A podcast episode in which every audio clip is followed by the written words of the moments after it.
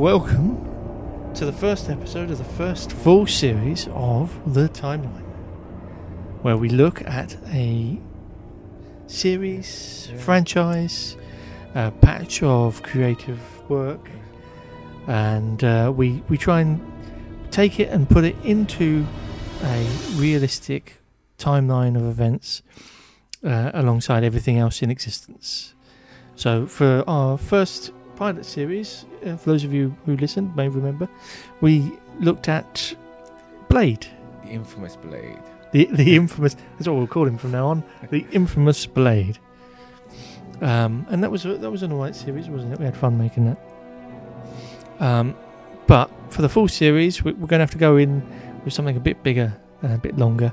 So we've, uh, after much deliberation, how much deliberation do you think it was? A fair amount. Fair amount. We're going with the infamous X Men.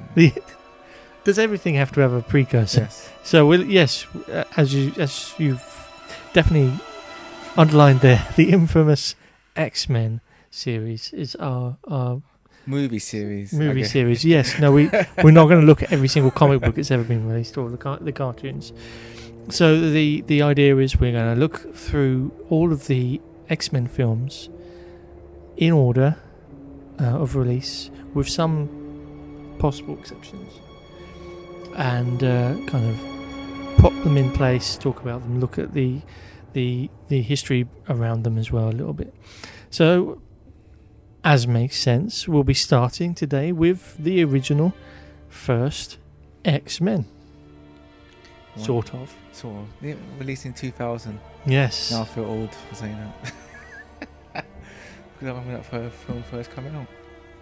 Yeah, it's, it's, it's weird being that we're starting to really talk about. Um, obviously, he had a bit of it with Blade, but series Yeah. where the nostalgia is really properly there now because that was Blade was known, but X Men was much bigger, wasn't Yeah. it? And it's interesting to to see, you know, the effect it, it also had on on culture and the acceptance of comic book and superhero specifically. It's like it is and it isn't a superhero movie, but um, in the traditional sense, Spider Man's more the the key one. Yeah. But you know, X Men is there. Like for a long time, X Men. Ooh, the window's going crazy. One second. Storms outside. You know, for a long time, X Men Two was considered like up there as the best sort of comic book movie, like of the superheroes Yeah. ilk. And then you know you you look at Spider Man Two, X Men Two, and it's like Spider Man Two was overall both more comic booky, but less less kind of goofy Yeah. at the same time. It's weird. Um, I think it's Sam Raimi being the director for that helps because he's got a more unique sort of voice when it comes to you know shot choices and pacing and things like that. But we're not talking about Spider Man. Um, so yeah, the X Men films had quite and continue to an extent to have quite a impact on on comic book movies. So it felt like X Men was going to be long enough to make a good series, um, but also kind of interesting and have a few things going on, but be relatively light and breezy. And then I remembered it's the X Men. And that comes with a few things of its own. So we're, we're gonna we're gonna have a look at it. You remember exactly what it was like before we get into it? You know, when you saw the X Men the first time. You know, how long ago was that for you? Was it on release or? I watched it on. I don't think I didn't watch it in the cinema definitely, but I definitely watched it on release because I remember having the X Men. I used to watch it all the time. And then when I was a kid, I used to like the Storm part. We get to eventually, she says something about Toad. But then when I watched it again, I was like, "Wait, this is not cool anymore." But hey, I remember watching X Men One Point Five a lot as well. Hmm. Because I think I watched this time because it's like all extended. Yes, so Yeah. uh, that's that's an important thing to note. We'll note that in a minute, really. But the the version I'm going from for the basic outline for the show is the PAL DVD um, general release cut. So uh, as we've noticed in the past, uh, I looked at for a different thing, Alien versus Predator, and that first Alien versus Predator film in the UK was a different film than it was in America. So you can find that scenes may be missing, things are cut differently. So take that into account. Is all I'm saying. Um, Limit here, he's watched 1.5 recently. I think I watched the one you watched recently. Okay, we we, we may see some. We might see, if we see some differences, if that's you if you watched. expect a scene to be in there and I don't mention it, That, that's because yeah. um, one it's because I was quite lazy with this one's research because uh, I was short on time, but also um, because you know it just might not be in my version. So we'll get, we'll get to that. Right. So as as mentioned, we're talking about the X Men, so we should probably look at the the general um, cast and crew for this. So. Uh, we'll get to some of the things around these people as well in more depth at some point uh, especially during the series. We don't, we won't not talk about many of the actors and characters in this episode because we will have more in-depth things to talk about them in other episodes. We've got a lot of work to go through. Um, people often remember, um, and to an extent, rightly so, the the first film as Wolverine Logan being the central character, but he was just partly because of the cartoon, partly because of his popularity in the comics. You know, the most popular character, the most well recognized Right. character, but he's not the central linchpin of the story as he seems like he is. There are a couple of scenes that kind of feed into that, but we'll get to that as well. So this this first film is the first one directed by Bryan Singer or Bryan J. Singer, born September seventeenth, nineteen sixty-five. Uh, American director, producer, and writer of film and television. He's the founder of Bad Hat Harry Productions, and has produced or co-produced almost all of the films um, in in the series. Um, he, he's like producer on I think the the whole franchise. Really? Um, uh, the screenplay, uh, David Hayter of Metal Solid Gear Snake, Solid. yeah, fame. He is credited in some places as a screen screenwriter, but he did not write the script. He came in. In other people say that he came in and just did sort of some of the Oh, work on it it to up, help out because he was an assistant to Bryan Singer at the time. No. Um, but he there there were people saying he says he had about fifty five percent of his work in the script. Oh.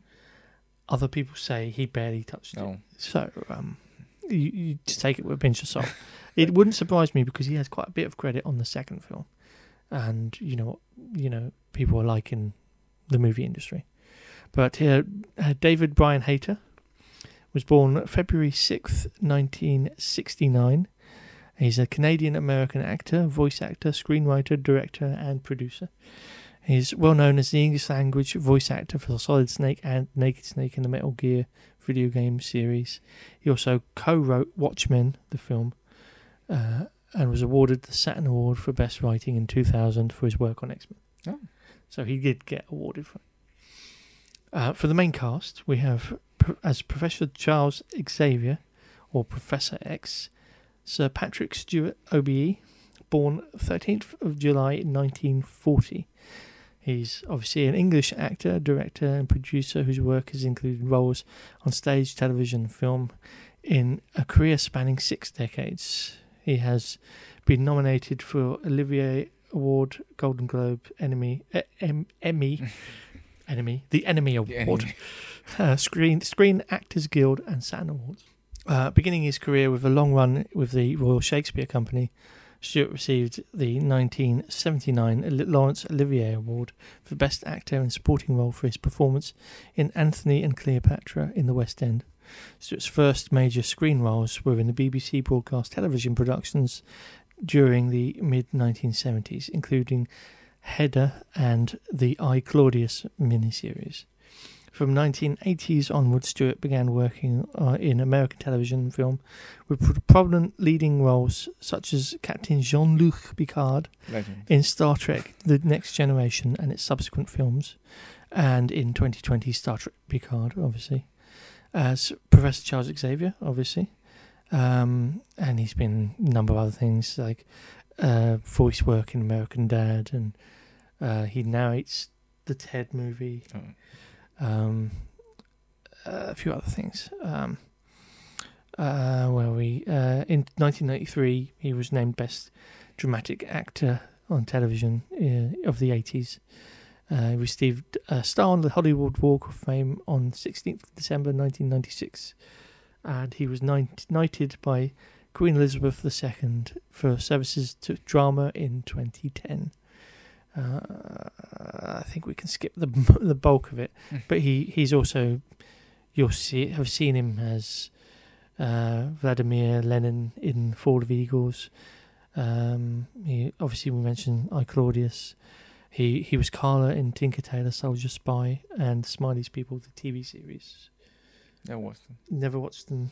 Tinker Tailor Soldier Spy, the film is quite worth time. But I've never sat down and watched the series either.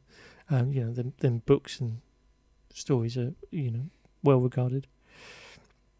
And uh, we'll skip that, but he's also been in, uh, you know, Countless. he was in Excalibur in 1981. He was in David Lynch's Dune, quite famously, in 84.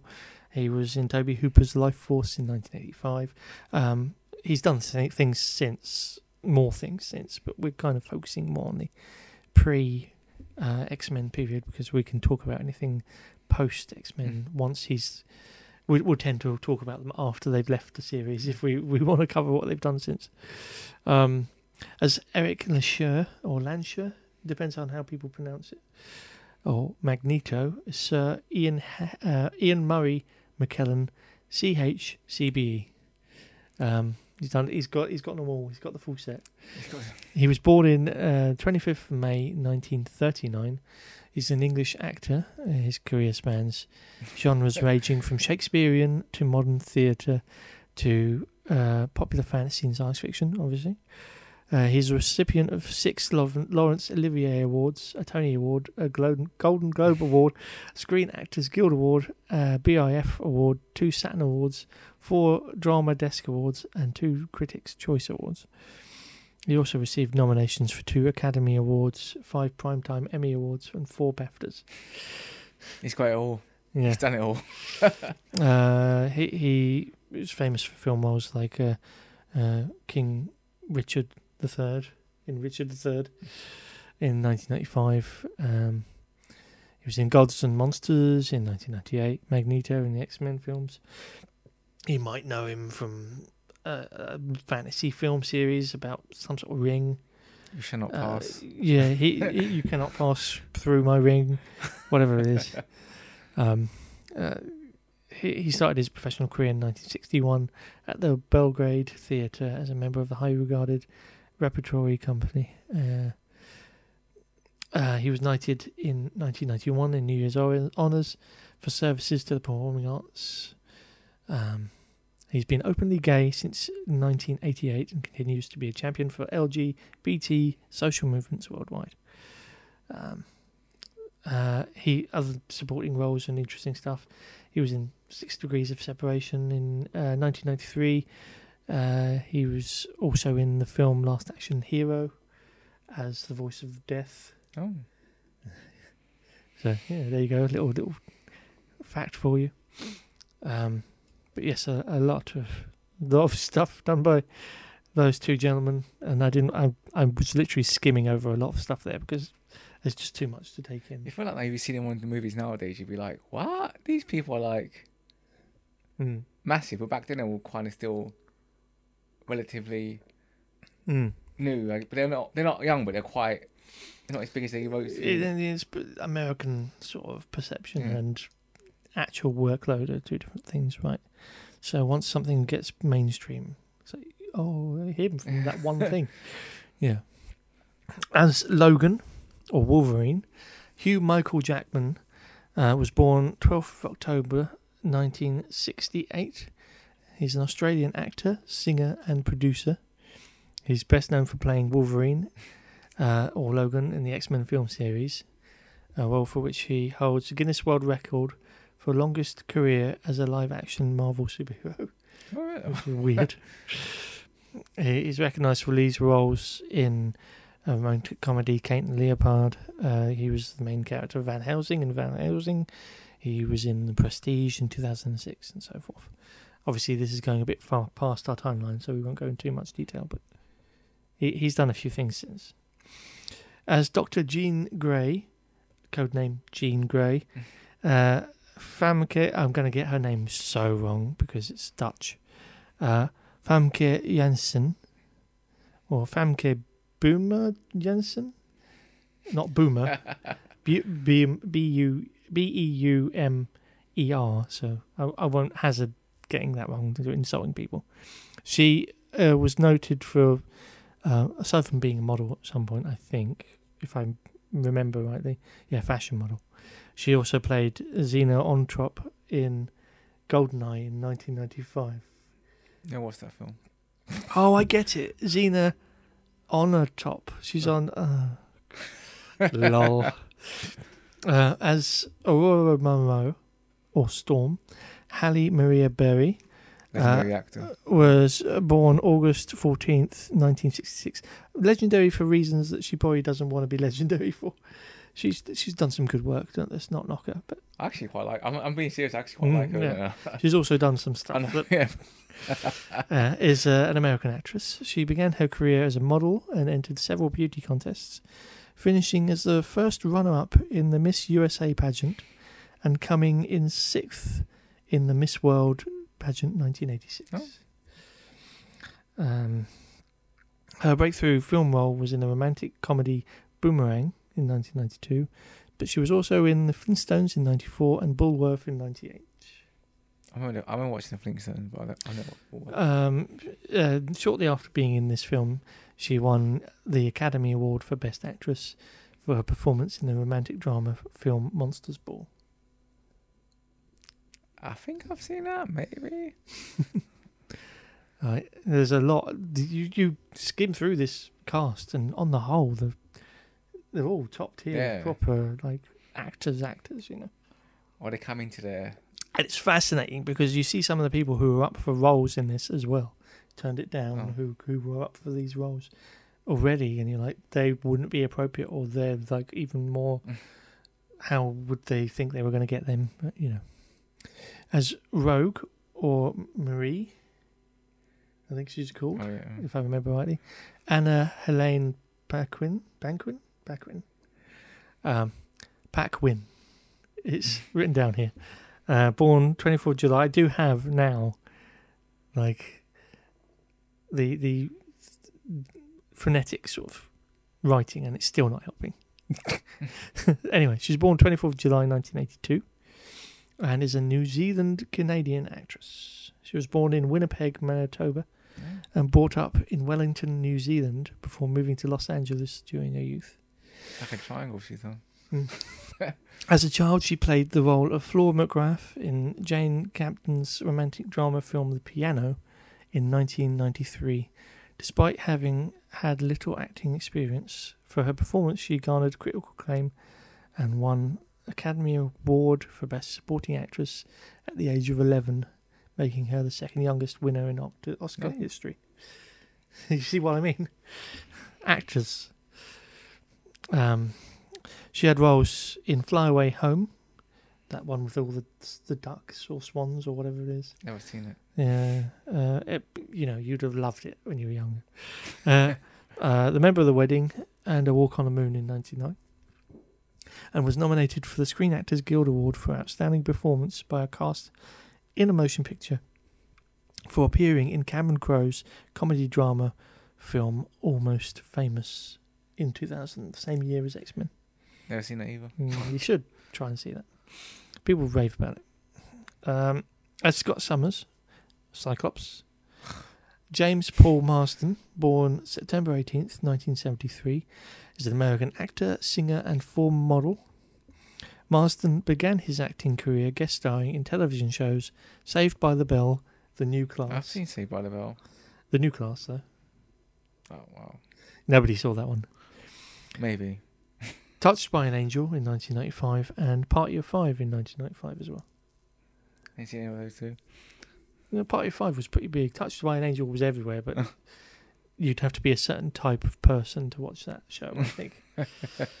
um, uh, uh, if you hadn't guessed, it's about angels. I could guess. It's not just a. Touched it's by just- an angel. It's not just a title. It's literally about angels. Uh, he gained prominence in the early 2000s with his portrayal of Scott Summers in the X Men series. So, you know, this is his sort of launching pad, really. He'd done stuff before, but he's all right. As Mystique, Rebecca Alie Romijn. Um, she's Dutch, so again, sometimes you just don't know where somebody's you know name is from. Um, you wouldn't know she was Dutch from her accent. No. Um, born November sixth, 1972, is an American actress and former model. A lot of these former models, aren't This is obviously, again, we're trying to stick to just what's before Oh, the yeah. film, so forgive me if I've left anything out. As Sabretooth, Daryl Karolat, I hope I've got that right, Dowell, because you're quite big.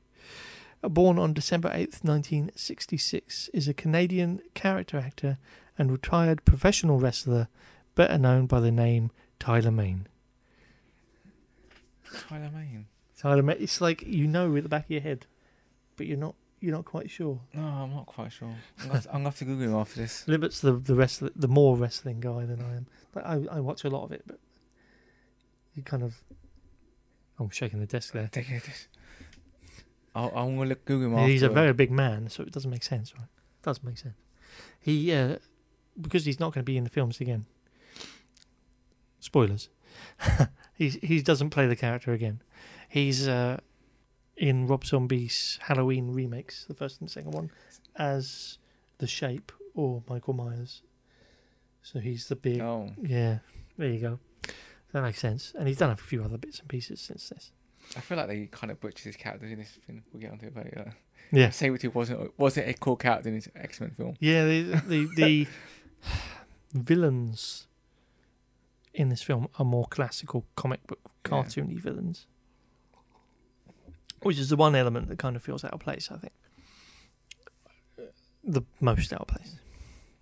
After this, he would also go on to play Ajax in Troy, as well as the Michael Myers sort of role. Uh, as Senator Robert Kelly is Bruce Davison, born June 28th, 1946. He's an American actor and director of television, film, and theatre. Yeah. He's actually much younger looking than Patrick Stewart, but he's only, he's only a few years Oh. younger.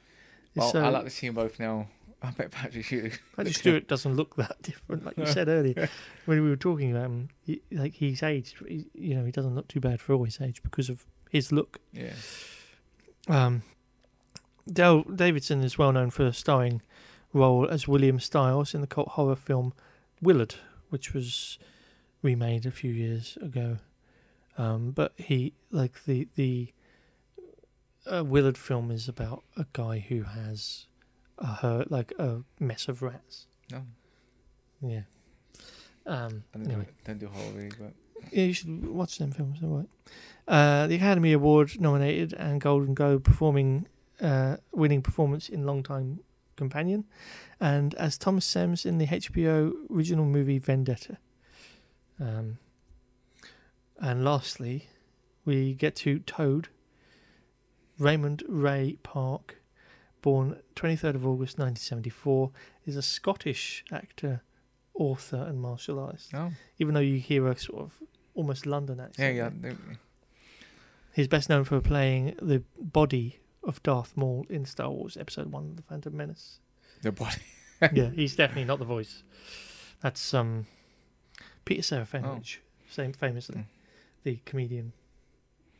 You know, Shaun of the Dead. Yeah. yeah, yeah. Sometimes I can't tell. It's like you're sitting there looking at me like, like, ah. does, is, does he remember? I'm like, I've seen some of the other ones, but yeah, I know who it is. Yeah. Um, he's everywhere, Peter, Peter Serafinowicz. But he's not in this film. So we're not going to talk about him. Uh, so the the key notable side characters, uh, actors, the first appearance of Shawn Ashmore as Bobby Drake or Iceman. Oh. So he's not like a key character, but he does. He's got Yeah. this role for life, more or less. No one likes Iceman either, so Yeah, Iceman is uh, hit and miss. Sean Robert Ash is more interested in the Cyclops, and people really like Cyclops in some cases. I can't. I hate, I hate Cyclops. No, Spoiler we'll, alert, we'll, we'll, we'll get into this. Anyway, Shawn Robert Ashmore, uh, born October 7th, 1979, is a Canadian film and television actor. and we will talk about him more when his time comes. Uh, uh, the other ones to mention is Katrina Florece is the first actress in the series to play Jubilation Lee or Jubilee. Um, actor one of one, so Jubilee tally is at one in the Mm. series so far. It will go up. And th- there's also a note that we have Alex Burton as John Allerdyce, Dice, Dyke, uh, or Pyro, which would be easier.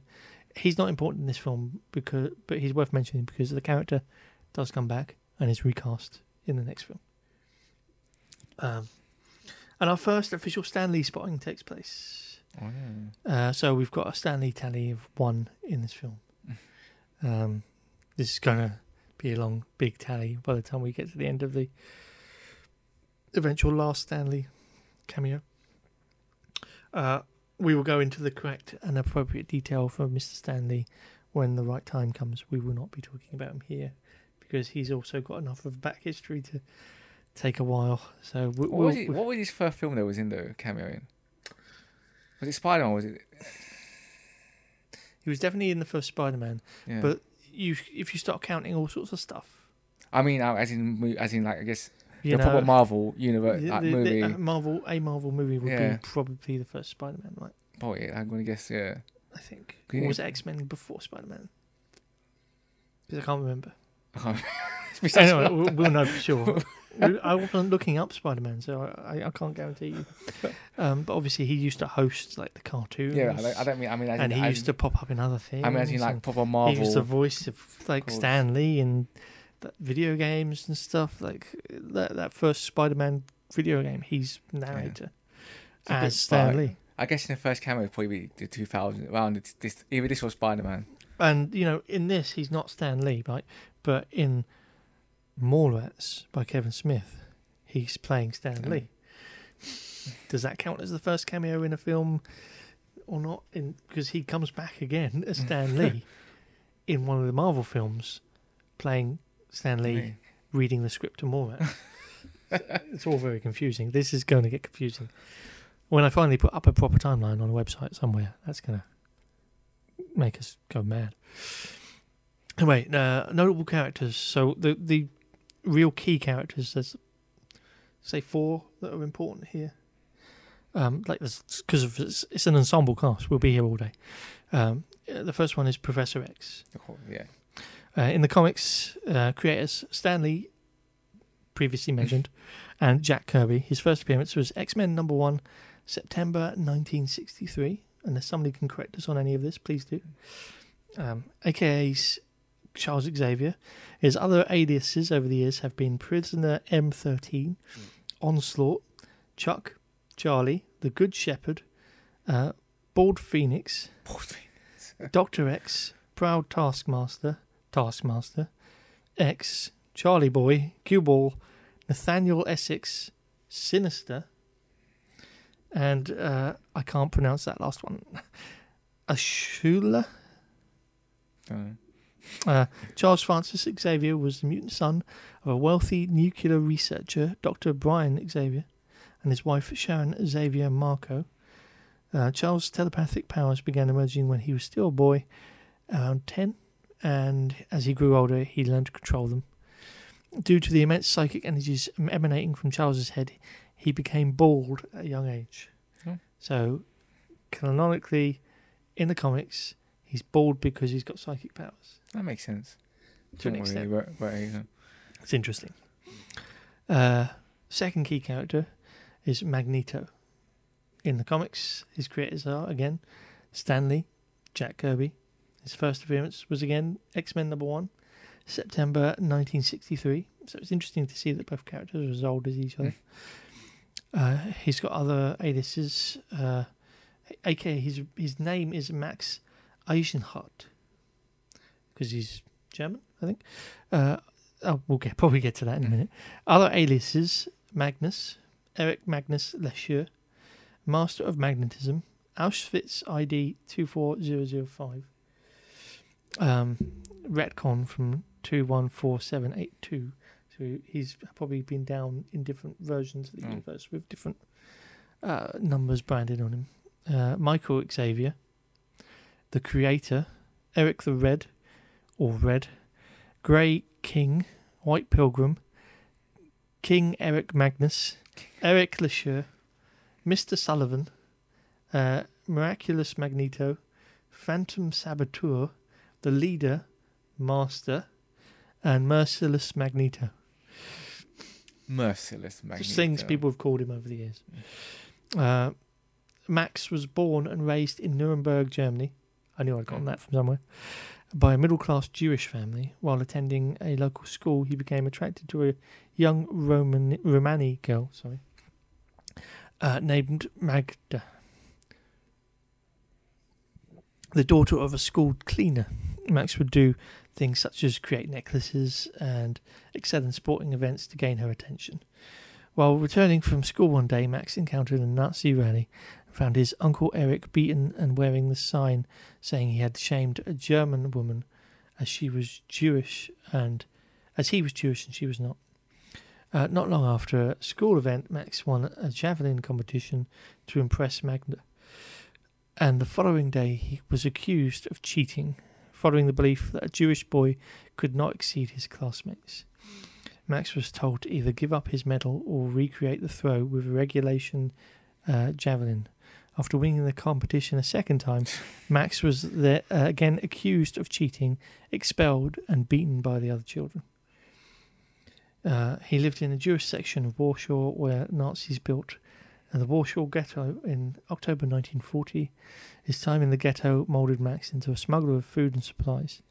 When the Nazis started to deport ghetto inhabitants to Treblinka extermination camp in 1942, Max and his family escaped from Warsaw. On the way to their hideout, they were captured by Nazi soldiers. As they were about to be executed, Jacob saved Max's life by pushing him out of the firing line without anyone noticing. The corpse and Max were buried in a mass grave. After being found, Max spent his early teens imprisoned at the, I'm not going to say it properly, but Versengunsklag uh, extermination camp.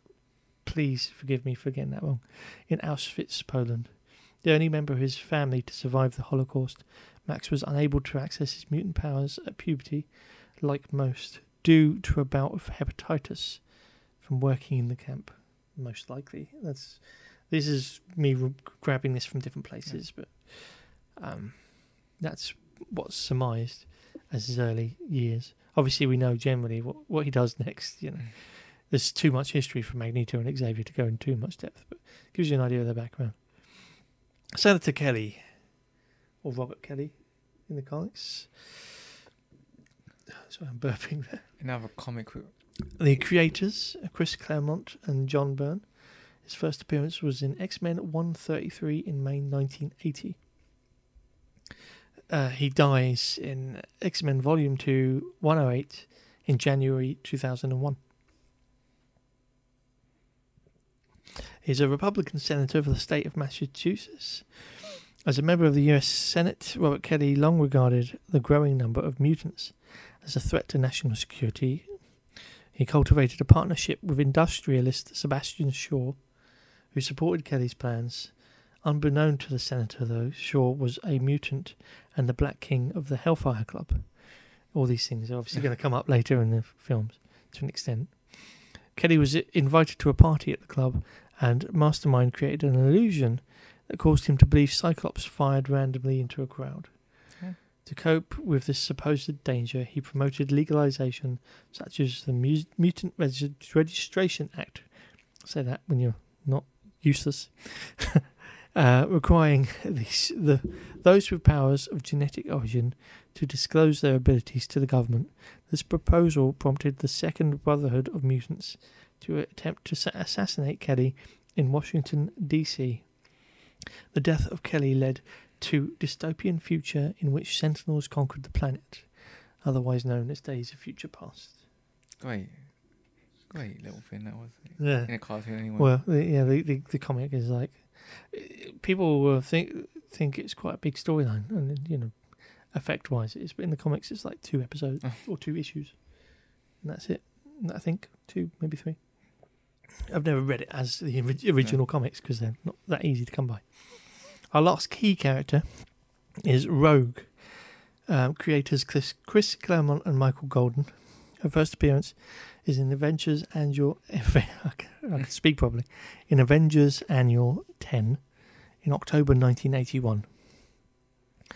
AKA Anne Marie.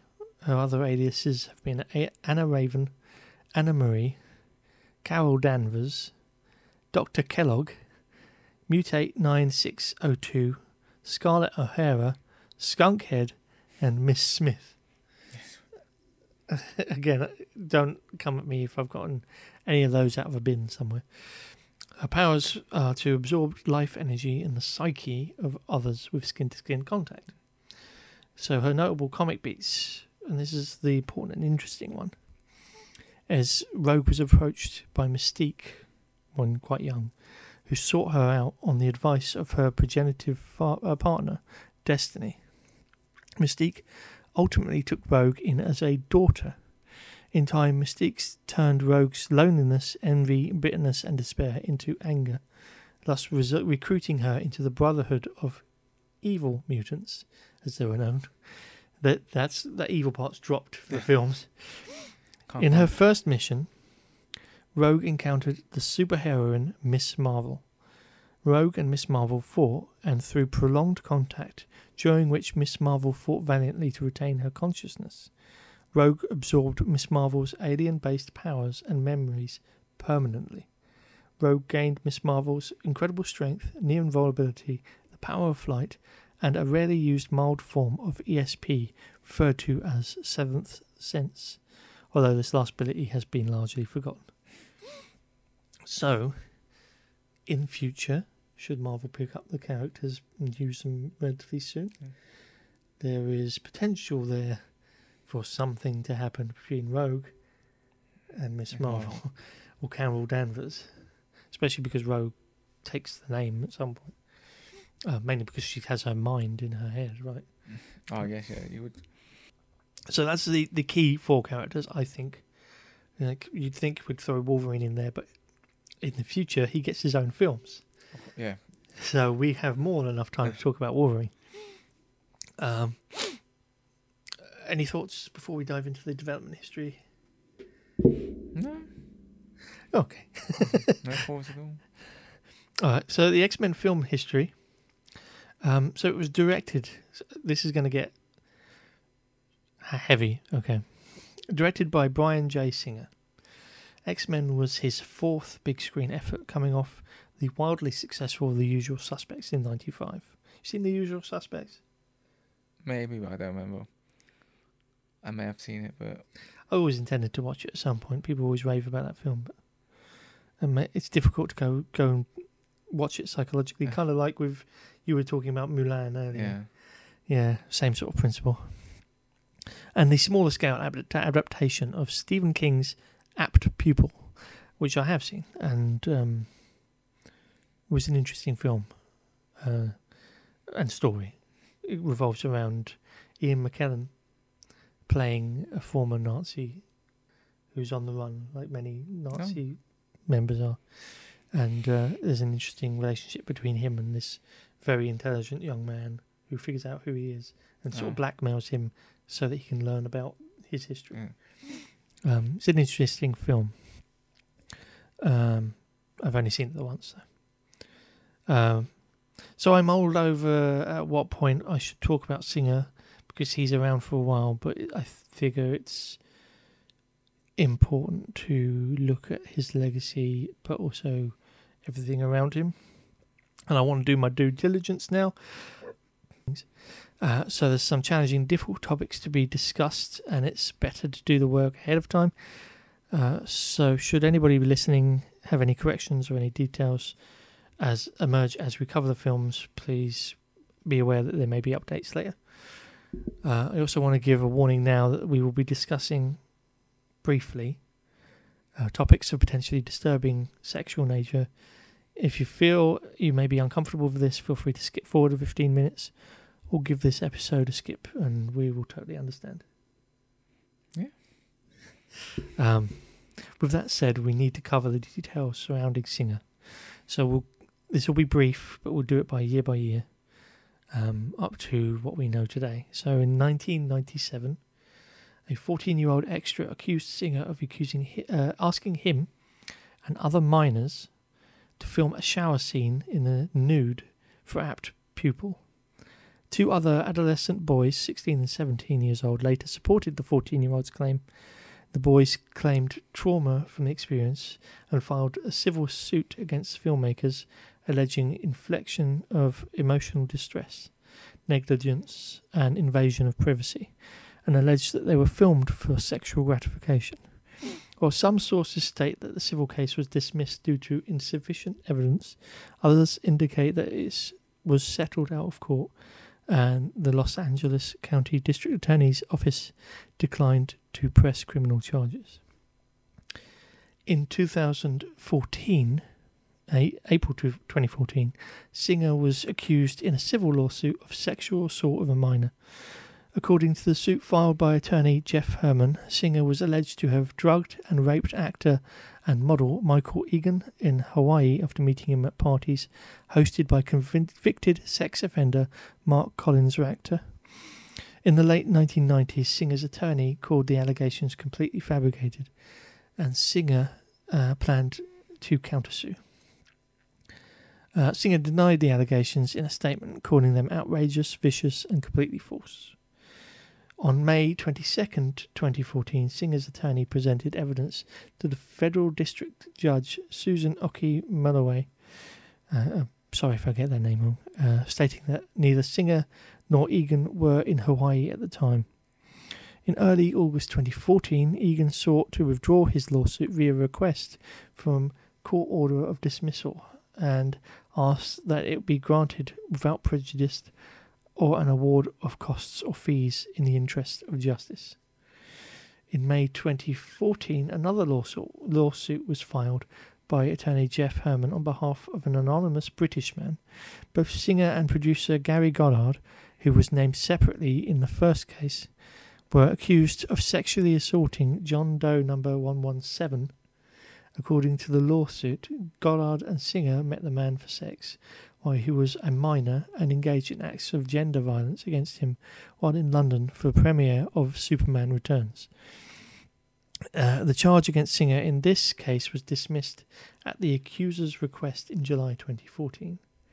Singer was cited in the 2014 documentary film on child sexual abuse in Hollywood, An Open Secret, but details of Egan's allegations were omitted after Egan withdrew his lawsuit during the film's production.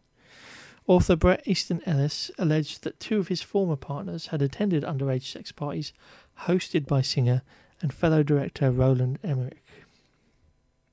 In 2017, on December 7th, 2017, Cesar Sanchez Gutzman, again, I must I must underline I apologize for any names I get wrong, uh, filed a lawsuit in Washington against Singer, alleging that he had been raped at the age of 17 by the director in 2003. Singer denied the allegations and removed himself from the public eye after the lawsuit was announced.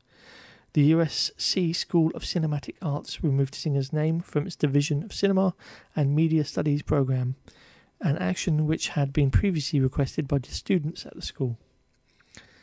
In 2019, in June 2019, uh, well, we're going to cover a few different time periods, but as it's written here, uh, in June 2019, Sanchez Gutzman's bankruptcy trustee Nancy James recommended that a 150,000 settlement be approved, citing the absence of evidence that Singer attended the yacht party where the alleged assault took place.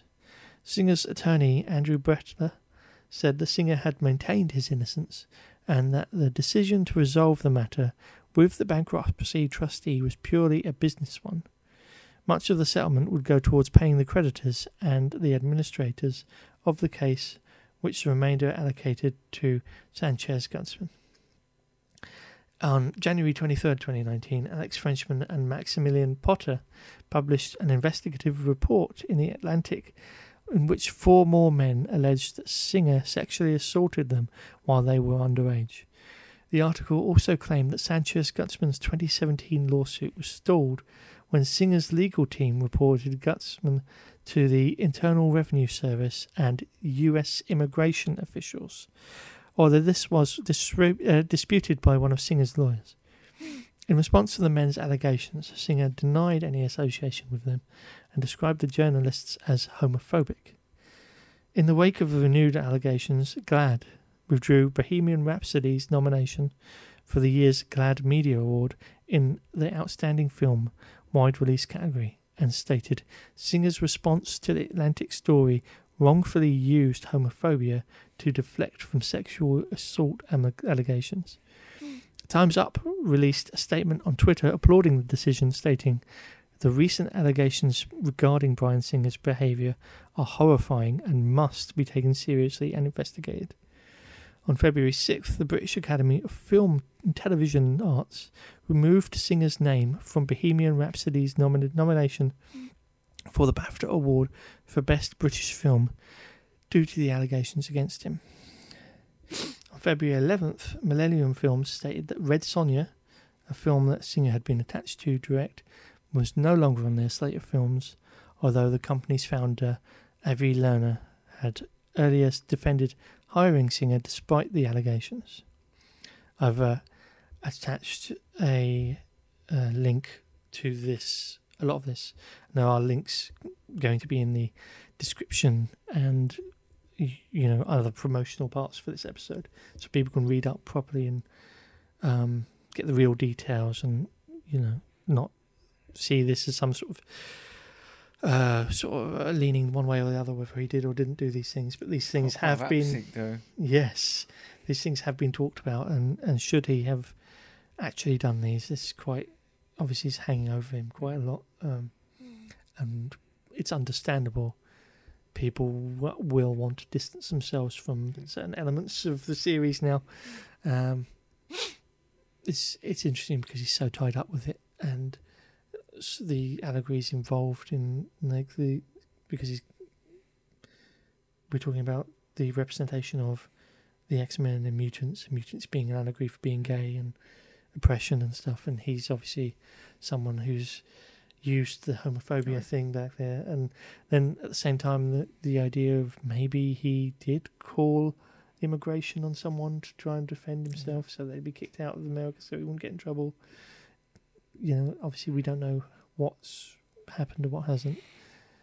Believe believe those who've you know been hurt and the accusers, and find the truth, and hopefully find justice. But you know, it doesn't like at the end of the day, it doesn't look good.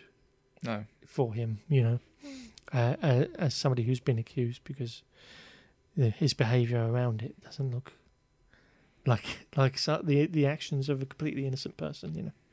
Um, but I don't, we don't know, so we can't really say hundred percent either way. Um, on top of this, this is this is slightly easier to get through. Uh, there's a couple of notable actors who have made comments about working with Singer in the intervening years um, that put him in less favourable light. One of which was Halle Berry. In an interview with Variety, Berry said, Bryan's not the easiest dude to work with. I mean, everybody's heard the stories, but I don't have to repeat them. I heard of his challenges and what he struggles with. I would sometimes be very angry with him, Barry says. I got into a few fights with him, said a few cuss words out of sheer frustration. When I work, I'm serious about that, and when it gets compromised, I get a little nutty but at the same time, we have a lot of compassion for people who are struggling with whatever they're struggling with, and Bryan struggles. Sometimes because of whatever he's struggling with, he just didn't always feel present.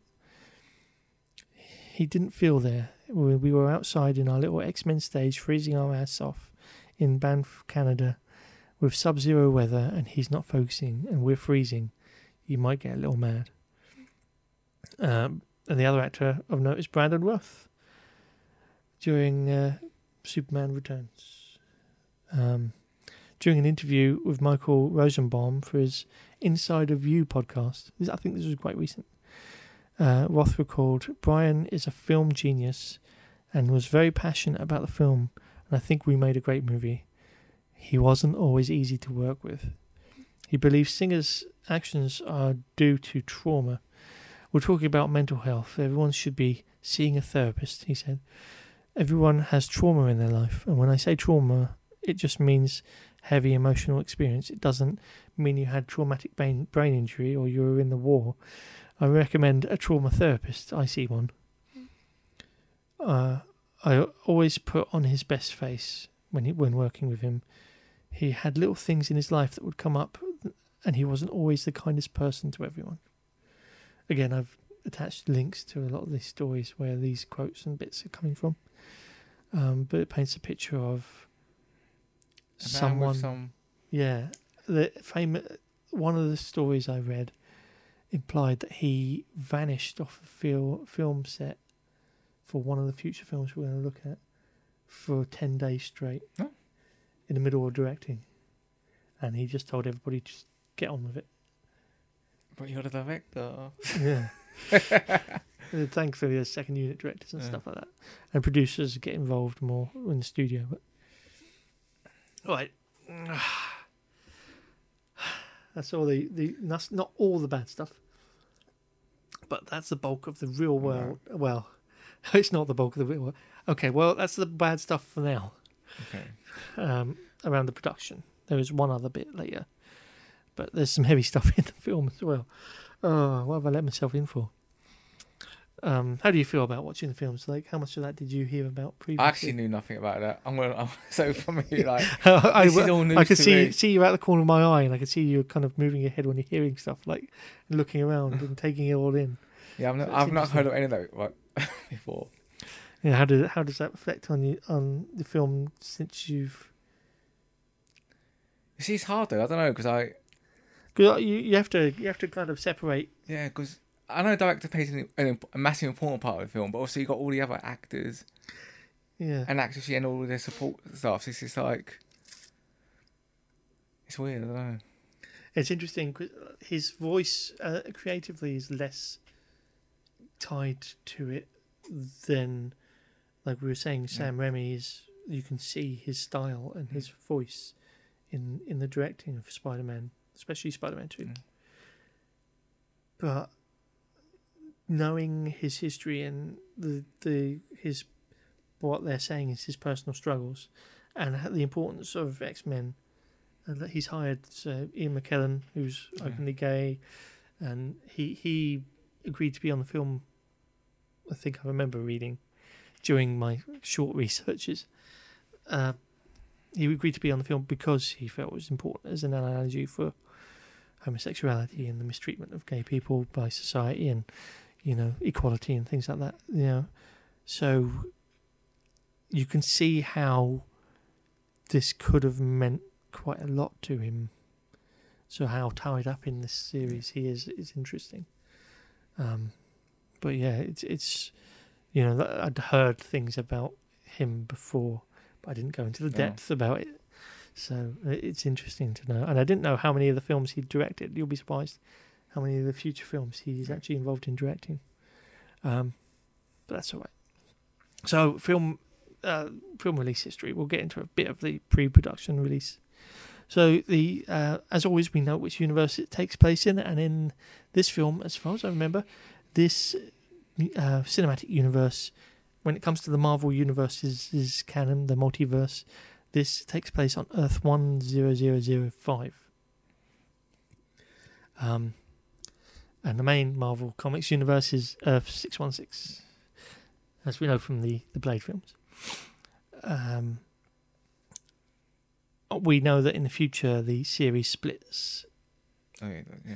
and you may be um, expecting it to split into two separate timelines. But as far as I can figure out, it splits splits into as many as maybe four or five different universe Oh. timelines. So again, I've bitten off a bit more than I could chew.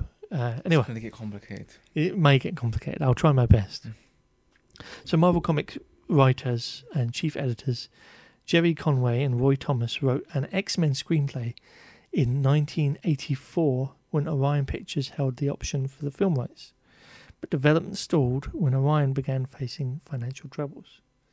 So it's interesting because it's quite a long, long way back that there was something Mm. being optioned.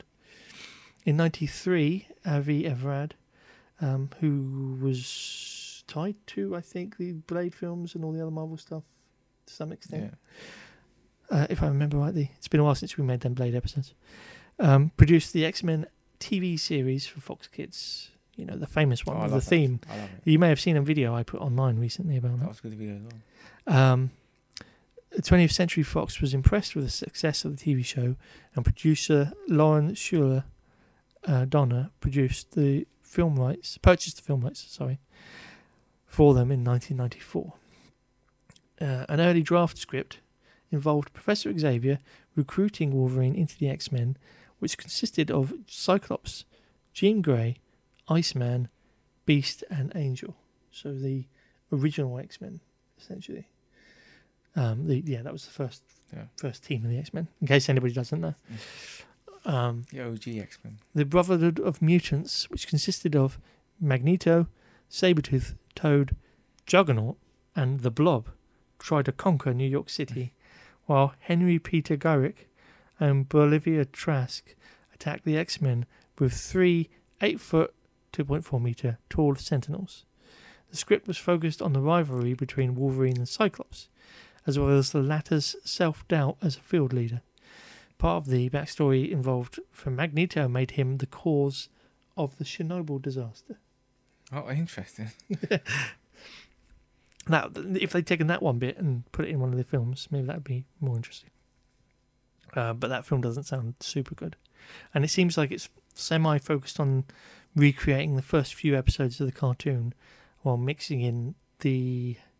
There was another cartoon that was failed, a really bad one, um, where there was Wolverine in it, but his accent was Australian. that gives you an idea. I guess- it's a prelude to the actual Wolverine. Mm. Yeah, ironically. Uh, Fox considered Brett Ratner as director of the first film. Brett Ratner would go on to direct The Last Stand. You know? Oh, actually, no, he could. He could actually. Yeah. Yeah. Um, and offered the position to Robert, Robert Rodriguez, but he turned it down. Oh.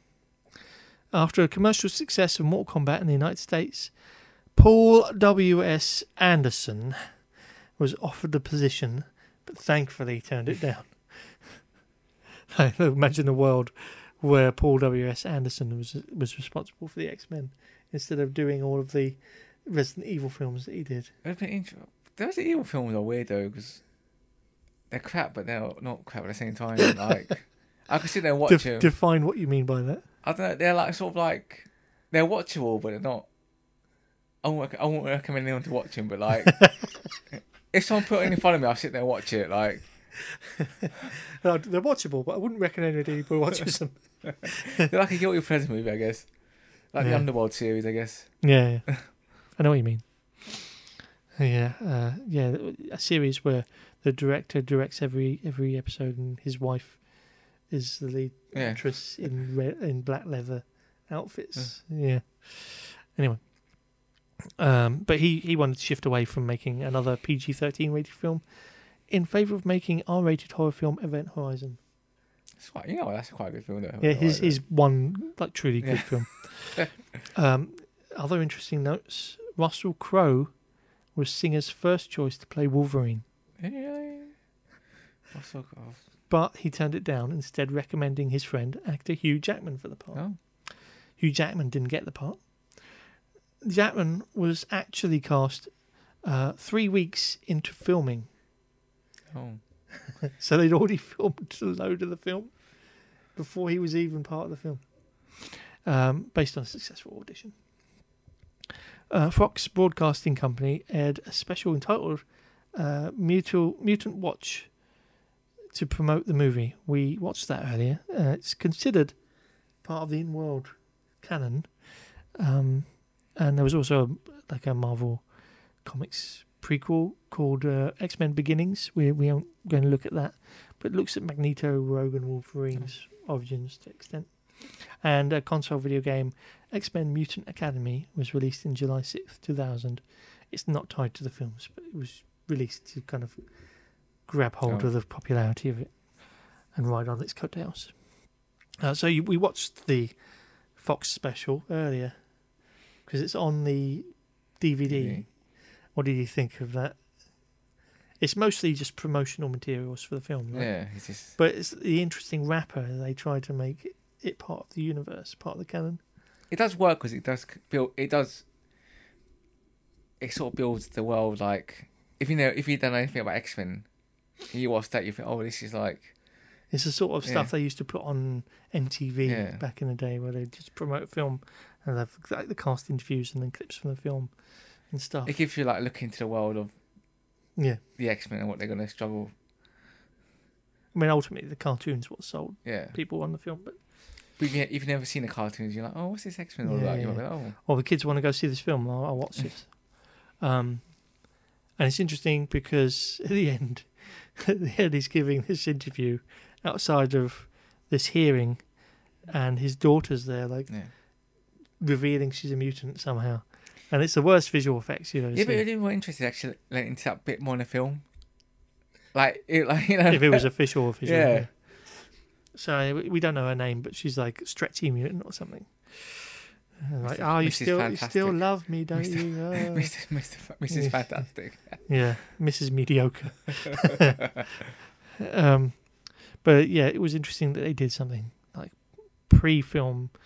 It doesn't have a date or anything in the timeline. Probably if I look at it again, there'll be something in the credits that dates it. But um, we're going to assume it took place before the film.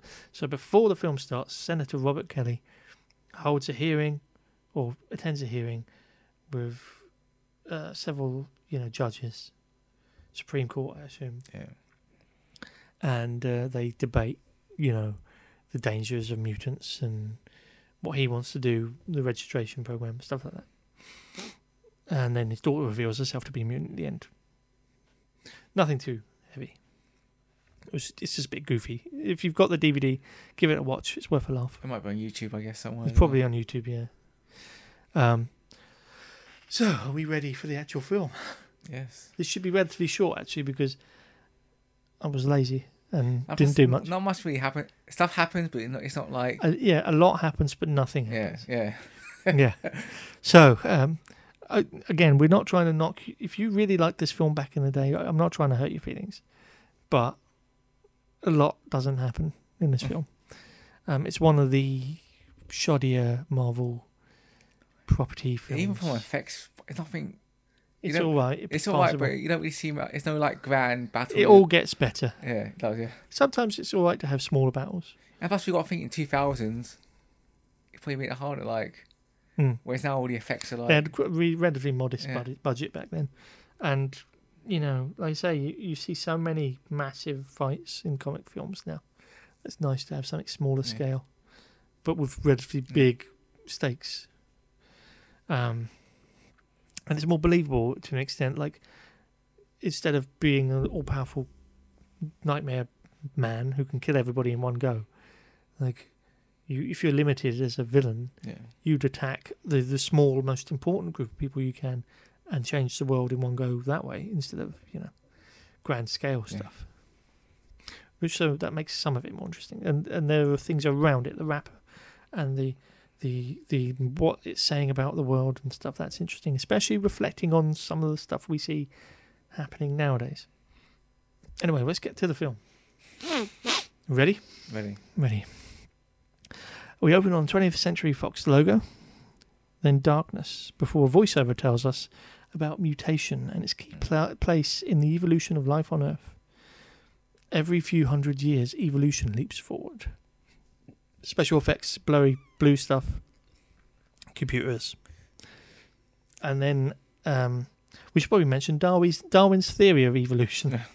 In biology, evolution is the change of characteristics in a species over several generations and relies on the process of natural selection. Uh, the theory of evolution is based on the idea that all species are related and gradually change over time. Uh, mutation, spontaneous mutations, are the results of errors in natural biological processes. If those mutations mean that you can survive for longer, then your children carry those mutations. Um, mutations in Marvel, uh, Marvel comics uh, mutants, everybody has a different mutation. So I'm, I'm not sure if it's truly evolution. No, instead, yeah. something's affecting all Yeah. of them and making them uh, change. Um, in the comics, the Inhumans and the mutants are both exist in the same universe, obviously, and they have a sort of uh, aggressive relationship Mm. between those two groups, but essentially the same thing. The Inhumans are changed by an, an event that's brought on deliberately, and mutants kind of just happen to have it happen. Born that way. Um, it's worth noting that if a, a natural mutant is put through the thing that changes Inhumans into Inhumans, Terrigenesis, I think it's called, the mutant will be killed by it. Oh, that makes. I guess that. So it means that like there's something where they're both odds in a genetic sense as well. Um, but we don't want to talk about the Inhumans right now. Like for a while in the Marvel TV series in the cinematic universe, uh, Agents of Shield most notably, the uh, Inhumans were used as stand-ins for the mutants, and therefore some of the storylines revolved around people fearing and hating them. No. If you've not seen Agents of Shield, we may get around to Agents of Shield in the long, long, long term. We've got too much to go through when it comes to Marvel Cinematic Universe. Anyway, um, I've li- I've linked to spontaneous mutations uh, page just for people if they want to look at it to see what what I mean, what I'm reading. Um, we come to our opening after some cool computer graphics and a title card. The future door, or like a, a round future door, closes and seems to lock. So this, the door closes and locks, and then we go through the door with it closed as our visual lead to the next scene. Why not just do it as the door opening and going through to the next scene? No, as a metaphor and a, a transition, it seems like it's been done wrong. Anyway, um, rain patters hard on a muddy ground. People walk through in the wet and the rain. A subtitle tells us it's Poland in 1944. Just when I think we're going to have an easy and fun series, the films of films to talk about, uh, I forget the whole hard historical and political social commentary edge at every aspect the X Men has. So, here's the other big hard thing to talk about. I'm going to keep this brief though because I don't want to go into this for too long. 1944, day and month unknown in the in the film. Poland, 1944. This is probably Auschwitz or a place much like it that existed in this universe's world. I know you're likely to know what Auschwitz is, but for those who are too young or uninformed, the Auschwitz concentration camp was a complex of 40 concentration and extermination camps operated by Nazi Germany in occupied Poland during World War II. And it was used as a means to facilitate what is known as the Holocaust. Yeah. Uh, it consisted of Auschwitz 1, the main camp. Uh, uh, forgive me for any words again I get wrong. Osh- Oshwell, um, Auschwitz 2, Birkenau, a concentration and extermination camp built with several gas chambers. Auschwitz 3, Monowitz, a labour camp created to staff a factory for the chemical conglomerate IG Farben, and dozens of sub camps. The camps became a major site of what Nazis referred to as the final solution, um, or was written in some places as the final solution to what they called the Jewish problem. This is just really uncomfortable to talk about. Um, Germany sparked World War II by invading Poland in September 1939. Uh, obviously, if you don't know all this, you know the uh, or SS converted Auschwitz I, an army barracks, into a prison of war camp for Polish political prisoners.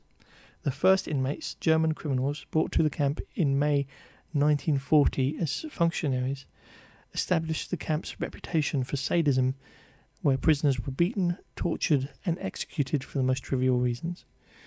The first gassings of Soviet and Polish prisoners took place in Block 11 of Auschwitz I around August 1941.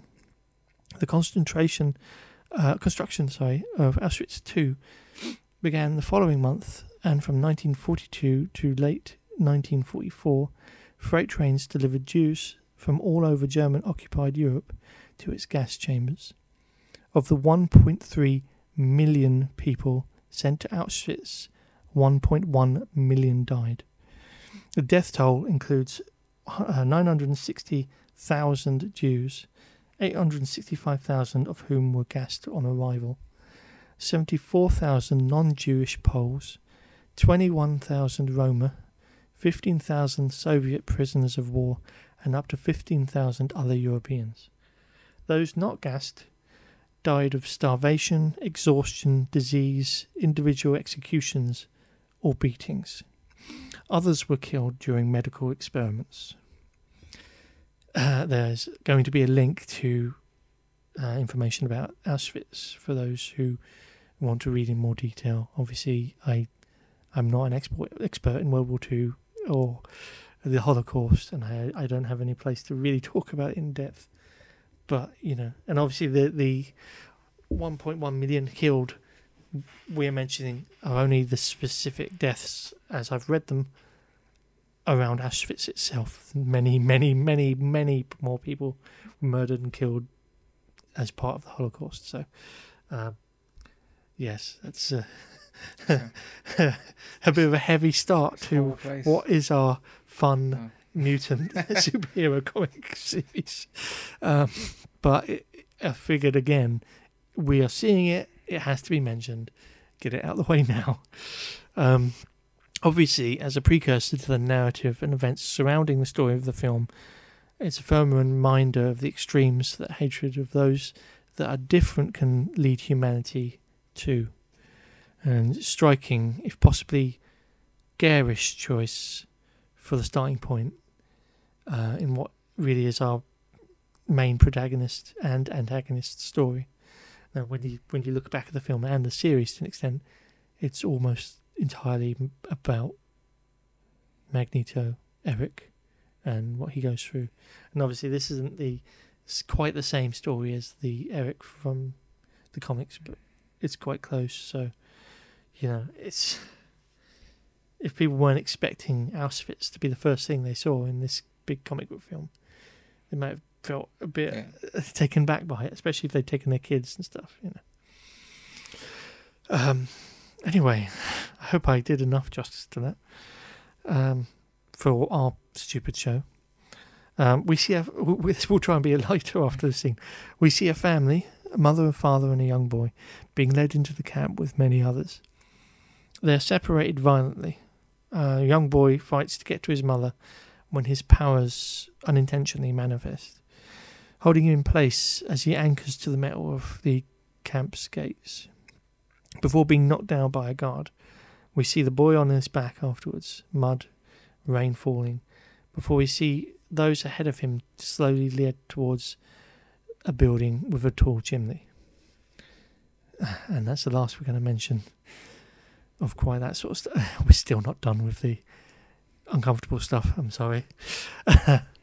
um, how do you feel about that? Sorry. It's weird though, because when I was, when I was when I watched as a kid, I never understood it was about Auschwitz because obviously I grew up. I lived in Greece for a while, so obviously I didn't learn about. I didn't. They don't really talk about World War Two at all there. So for me, it was just like mm. this Magneto like finding his power, like mm. being beaten down. But obviously, I went to Auschwitz a couple of years ago.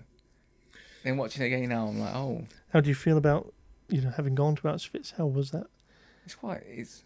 I would recommend going, but obviously it's quite a sad thing to like. Heavy. Heavy. I think especially when you see how they lived in like Mm-hmm. And when one of them had four chambers that just was how it used to work like day and night apparently. So yeah, yeah, it's interesting. Like, I, I don't want to go too much into detail about all the stuff, but you know, the stories of, of when the soldiers finally liberated mm. the camps, and there were, Amer- I think it was American soldiers, were attempting to feed these people who had been starved and and suffered, and people had to tell them to stop oh. because feeding them would kill them because they'd been without food. One thing I actually found out why they tried destroying Auschwitz too. Mm. That's why most of it's destroyed now because mm. they found they as soon as they found out Americans were coming, mm. they tried hiding it. Yeah. So it's like, oh, this is whew, heavy shit, man. you know, not to be too flippant, but whew, you know, um, on to the fun stuff, or semi-fun stuff. Next, we jump forward to a sunny day in Mississippi, in the quote not too distant future, which is the most useful title I've ever seen. Like, thank you, film, for telling me exactly when I'm supposed to set this. So the film came out, um, I think it was 2000. close to the end of 2000, Yeah. December, possibly.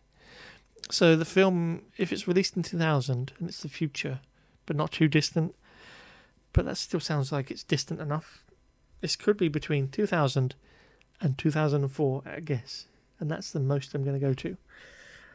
Hopefully, the second film will let us know if this one doesn't at some point when the hell everything's Mm. going on. But the, the technology is not so far flung that No. it's impossible. Maybe there's sort of X Men stuff in the mansion, but even that's not too over the top. We find a young girl and a boy in a bedroom. A woman is downstairs practicing piano. A girl tells her companion about her supposed plan to journey from her home in Mississippi to Alaska for some reason. He asks her if it wouldn't be kind of cold. She says, other well, otherwise it wouldn't be an adventure, stupid. Mm. I'm not sure she understands the word adventure. it's like, sure, okay. Like go anywhere on an adventure. I want to go somewhere really cold. Alaska. That's what I call an adventure. Sure. Um, she says she's going to do it after high school, but before college, which puts her around the age of 14 to 18, which implies she's in high school. Most likely 16, 17. But yeah, most, Um, eventually, the teens kiss, and suddenly all the veins pop out from under the boy's face and screaming. So much screaming. Must have been a bad kiss. Yeah, can we you recreate that for me? Smooch. I found the scream was a bit over the top there. I don't know. Yeah, it was like like stage screaming. It was so like obvious. Um, but fair play. She was young still. Then she's a good actress still. Um, her dad runs in and calls her Marie. So we've got a name. Cut to the next scene. We find ourselves at the United States Capitol or the Capitol building. Again, date and time unknown. A woman is giving evidence at a hearing. Yeah. Um, there's like the only the only image in the background is this big television monitor above her, and these slides are closing to cover it up. But it's just like like a double helix and no information at all. So it's hilarious. She's talking about mutation. She is addressed by a single man in the room as Miss Grey. He is Senator Robert Kelly. We've seen him before if you've seen the extras, but this is the first time we see him in the film. Um, Figures watch proceedings from balconies as the senator stands up and gives a massive speech and waves papers around. If this is a Senate hearing or something along those lines, is he allowed to do that? Can somebody tell me? I don't. I actually have no idea. No. None of the other senators speak up. I've never watched the Senate here, so. It doesn't feel like it should be allowed. He turns it into his own little stage show, you know. It earns him applause from from an audience of some kind. Anyway, an older man in a hat is spotted leaving by another man in a wheelchair. In the concourse behind the in the back of the building, he calls out Eric.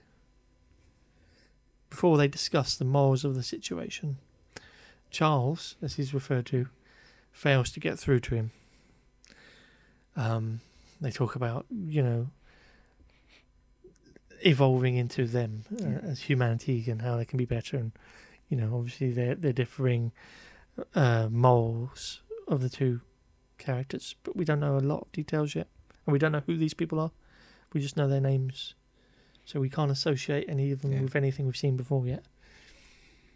Um, it's interesting that the first two scenes are the origin stories of two characters because one of them it's really obvious why it's an origin story for him. For her, um, you know, origin story from her now near past future. Um, it isn't clear why she's given this origin story bit, but then later, even though you wouldn't think it to watch the film and remember it, because again, you think Wolverine's the main character, she's essentially the protagonist. You're seeing it fall from her eyes, right? Um, how do you feel about all this? Like, as a beginning part, and the two origins and the introductions of the two older gentlemen, you know. I quite like going back to it because I, I guess at the time, I, at the time I didn't even.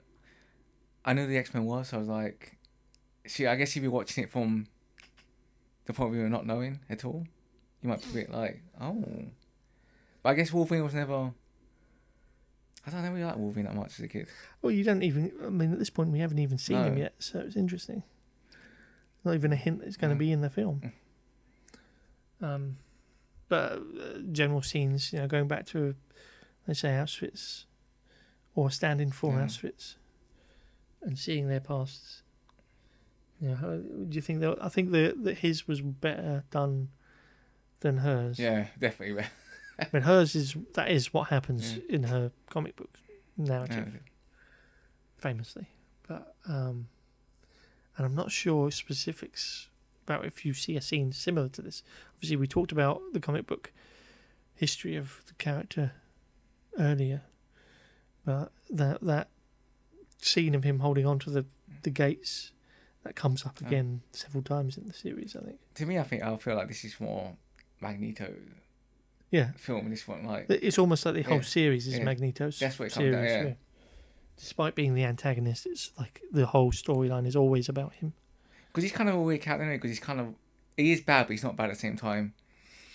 Because you can kind of see what he, Yeah, again, You- well, that's that's that whole thing, isn't it? yeah, though, you kind like, of see what he wants to do, but obviously he either goes about in a bad way of doing it. Like, he, he like the the bad guy is always right, which is why they're interesting. yeah, Like they- they're they're doing the wrong thing, but their motivations Yeah. are always really justified to an extent. Um, again, to an extent, Yeah. like the the actions aren't justified, but the motivations are understandable. Um, especially as he he's seen the worst of humanity already. of course, it's, uh, that, that's what he. Yeah. And he and as we'll find out, he consistently sees the worst of humanity. um. Anyway, uh, so we've gone past the hearing. We cut to a new location. A semi truck pulls into a scene, and our girl from earlier steps out of the passenger side. Card reads Al- Northern Alberta, Canada. No day or time is given, and because it's so far north, it may be any time of day or or Yeah. night because of the whole the sun thing. And we assume it's winter, so it's probably it could be like midday for all we know. Um, she asks why the driver didn't give her a lift all the way to Laughlin City. He says he did. It appears that it's a city made of corrugated metal sheets or barns. Um, I'd like to know the only Laughlin I could find that was actually in a Nevada, of all places, Oh. which is almost the polar opposite of Canada. Um, but still. Uh, inside the barn, but barn, barn, or, or bar, or fight pit, our teenage girl walks in and watches a pair of men fight in a cage made of fencing. Like a cage fighting sort of. MMA sort of illegal cage. ca- illegal cage fight. Yeah. A new fighter walks in uh, to fight the winner. Attacking from behind, the bartendee gets a few fists in before the smaller man punches back and both their fists meet with a strange clank noise. Oh yeah. Clang. I feel like that would happen with other his fish would get crust. Even if, like, ignoring all that, you shouldn't be able to hit. The other guy's not made of metal. That's what I mean. So like the other guy's fist would literally collapse. Like Yeah, but, like, why is he making them sounds? He's covered in flesh. Like, there's no reason. Uh, don't get me angry. Anyway, uh, the, the smaller man punches back, and he punches twice more, and again, two weird metal on metal sound effects. Wolverine wins again. The the Wolverine, as he's called, wins again. Sometime later, he joins our teen runaway at the bar. a news report on TV talks about Ellis Island and an upcoming summit with a large number of world leaders attending. The previous cage fighter arrives, walking up behind our new friend Wolverine, saying, "No man takes a beating like that without a mark to show for it."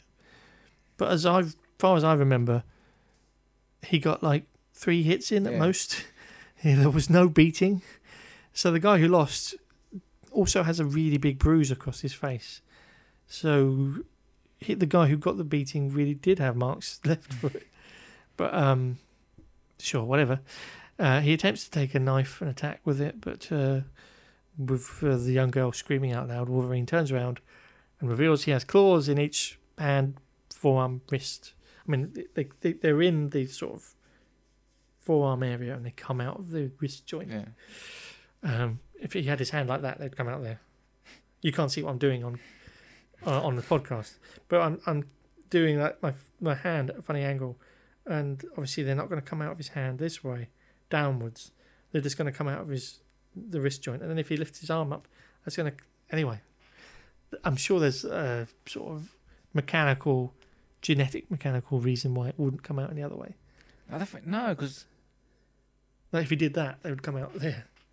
Would it? I don't know. I think they So, would. yeah, that's my thought. Is that maybe they, they kind of instinctively, naturally, Yeah, I think Well, they do because obviously because they it come starts with bony, don't they? When he's a kid, they're bone. Yeah, but they'd still be physically hit in here because of the length of the. I don't know how. He's, I don't know. How he, they might Well, just well, be magical if only we were on camera because we could explain how the, They might the claws work. claws. They don't grow, do they? They're covered in metal. Anyway, so they're stored in his forearms, we assume. Um, there's nowhere else for them. Um, and so he, he pins one guy to the wall, and the bar owner comes up behind him with a shotgun and says, You know, get out of my bar, you freak. And then he uses his other hand to cut the shotgun in half and then walks out disgruntled. Uh, it's interesting that this is the protagonist of the series overall being introduced this far in. Because it's quite a way into the film. I guess. And he's quite a popular character. You know, and I know other shows and cartoons to follow. Um, like there was one cartoon that was called Wolverine and the X Men. They like they took second billing to Wolverine. Um, so, you know, he's he's not actually the antagonist, but he's so popular. He got his own film series. what three films eventually? We're going to look at more. I think it's pretty cool. Yeah. One of them we probably deleted from our minds. Uh, not long after Wolverine uh, hops into his motorhome and heads off. Step, uh, stopping along the way after hearing movement and finding Marie in the back. Which to me is weird because he's going through snow, so how would he hear that movement? Oh, look. He's got heightened senses. I guess, hasn't he? He's, true, he is an animal sort of man. After a, a few moments, he agrees reluctantly to give her a ride by stopping down the road and make her run up to him. He's like, I don't give a damn what, you, what happens to you, sort of. But it's all a front, really. Um, uh, and we officially, finally, meet Logan and Marie, or Wolverine and Rogue. Oh. So we can call them the names that we're more used to calling them now.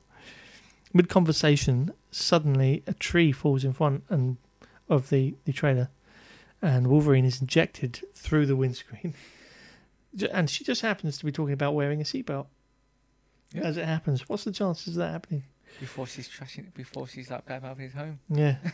It's slagging off. Oh, I thought I lived bad. You literally are sleeping rough.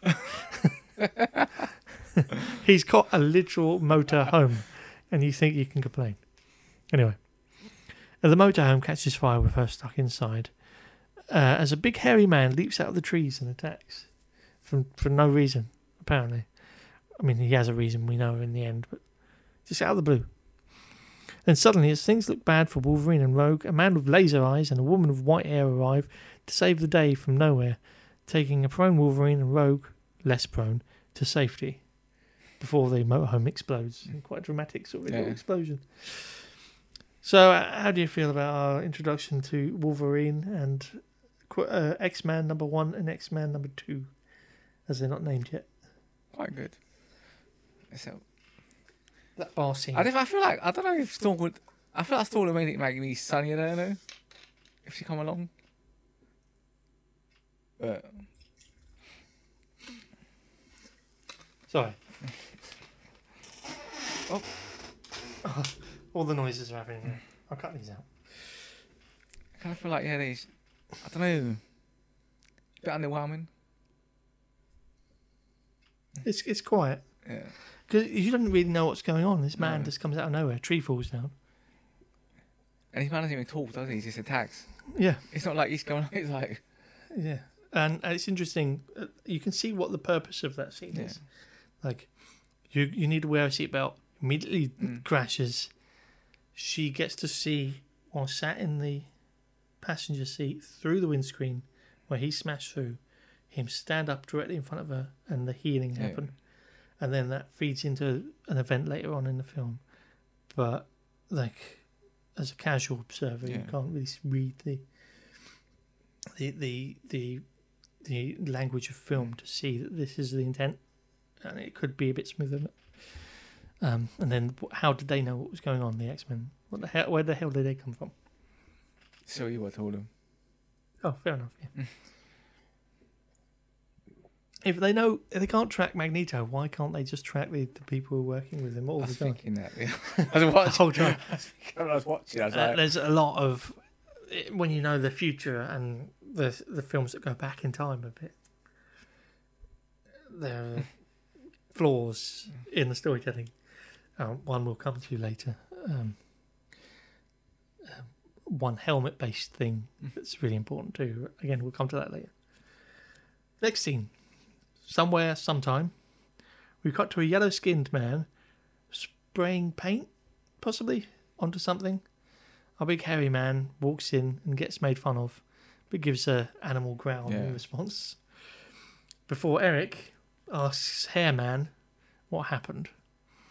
After a small chat, we see the older man look at a stolen dog tag marked Wolverine, and he holds it such a way that you can see the the, the Auschwitz tattoo on his wrist, the concentration camp tattoo on his wrist.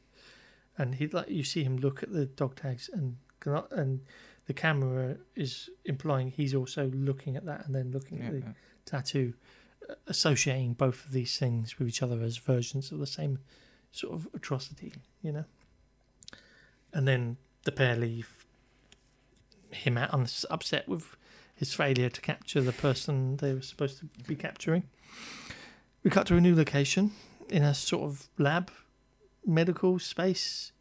Miss Grey from earlier tends to a still unconscious Wolverine, which is interesting. He's been knocked out for a while by the looks of it.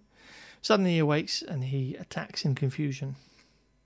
As he's running through this space, a voice in his head leads him around like he's watched The Predator too many times. Turn around.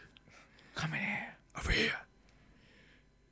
Um, it even has a music sting, like the, the music in the background Yeah. is almost like the Predator as well, slightly.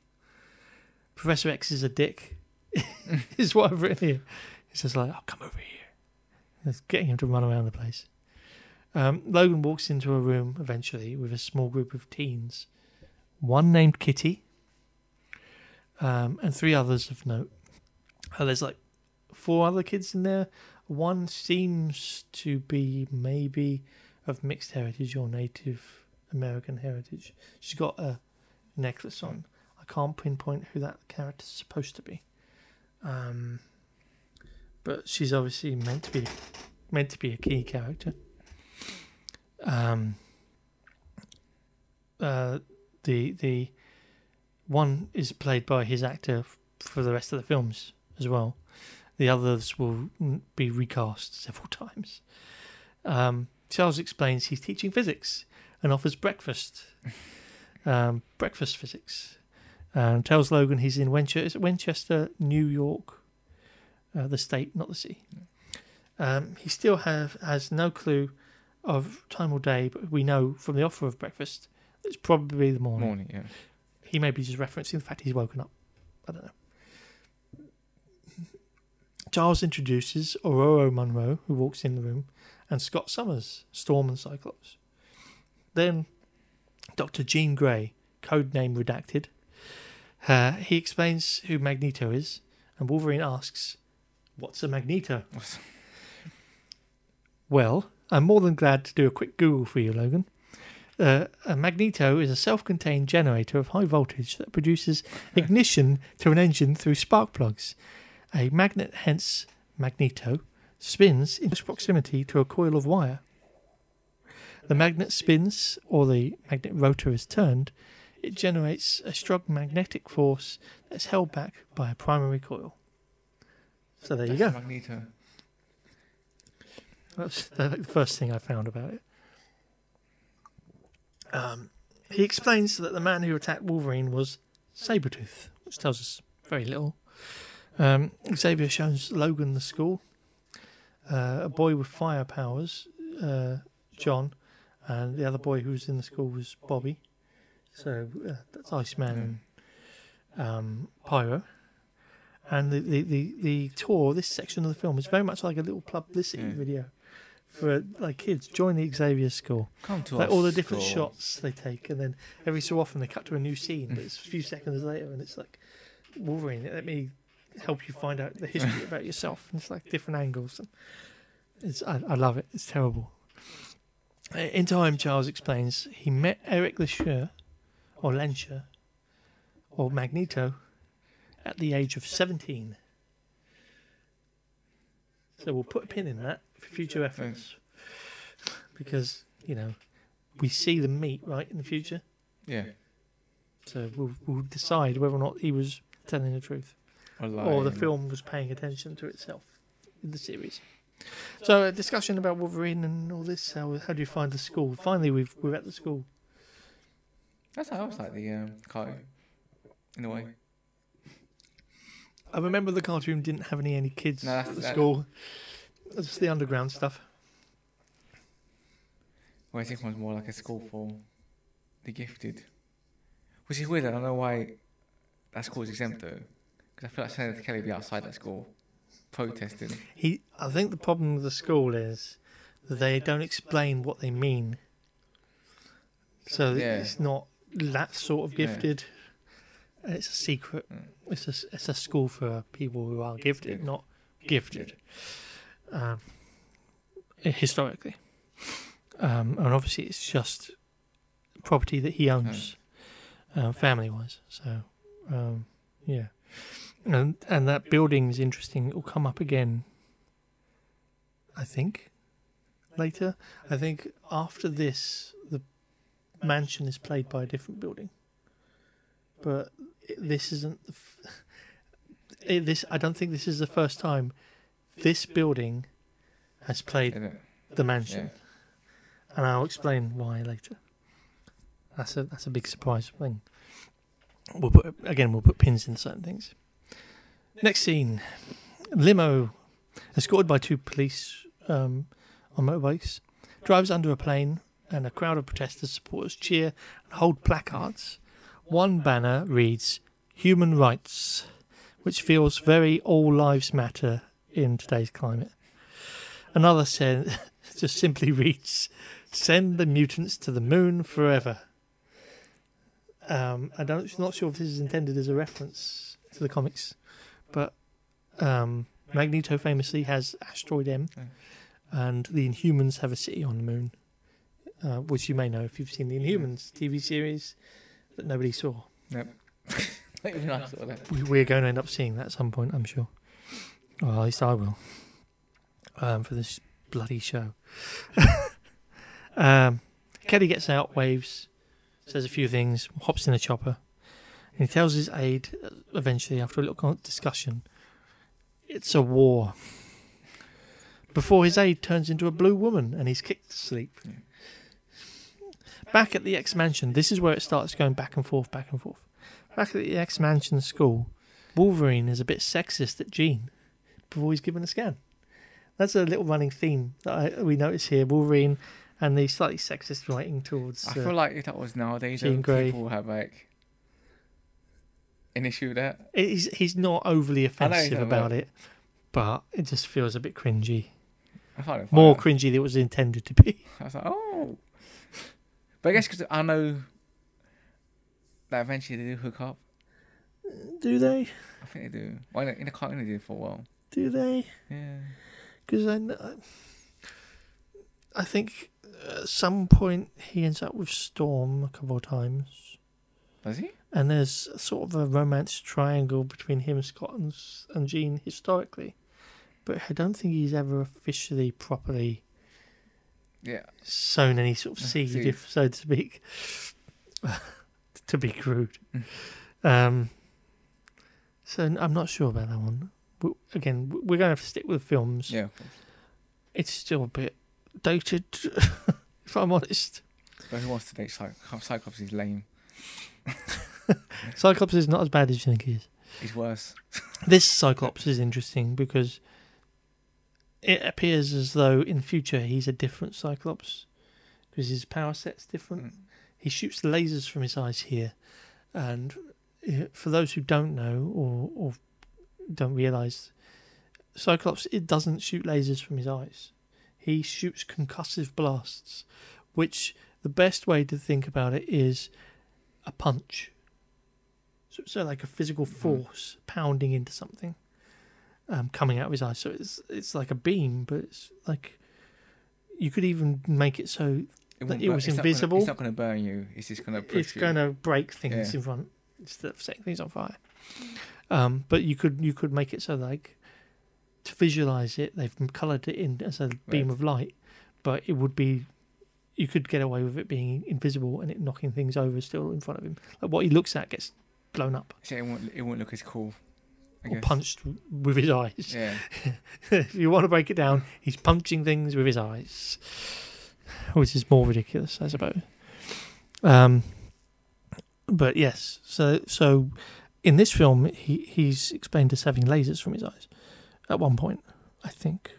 I may be misremembering, but in the first film when he comes back and it's the past, I think that's Days of Future Past Yes.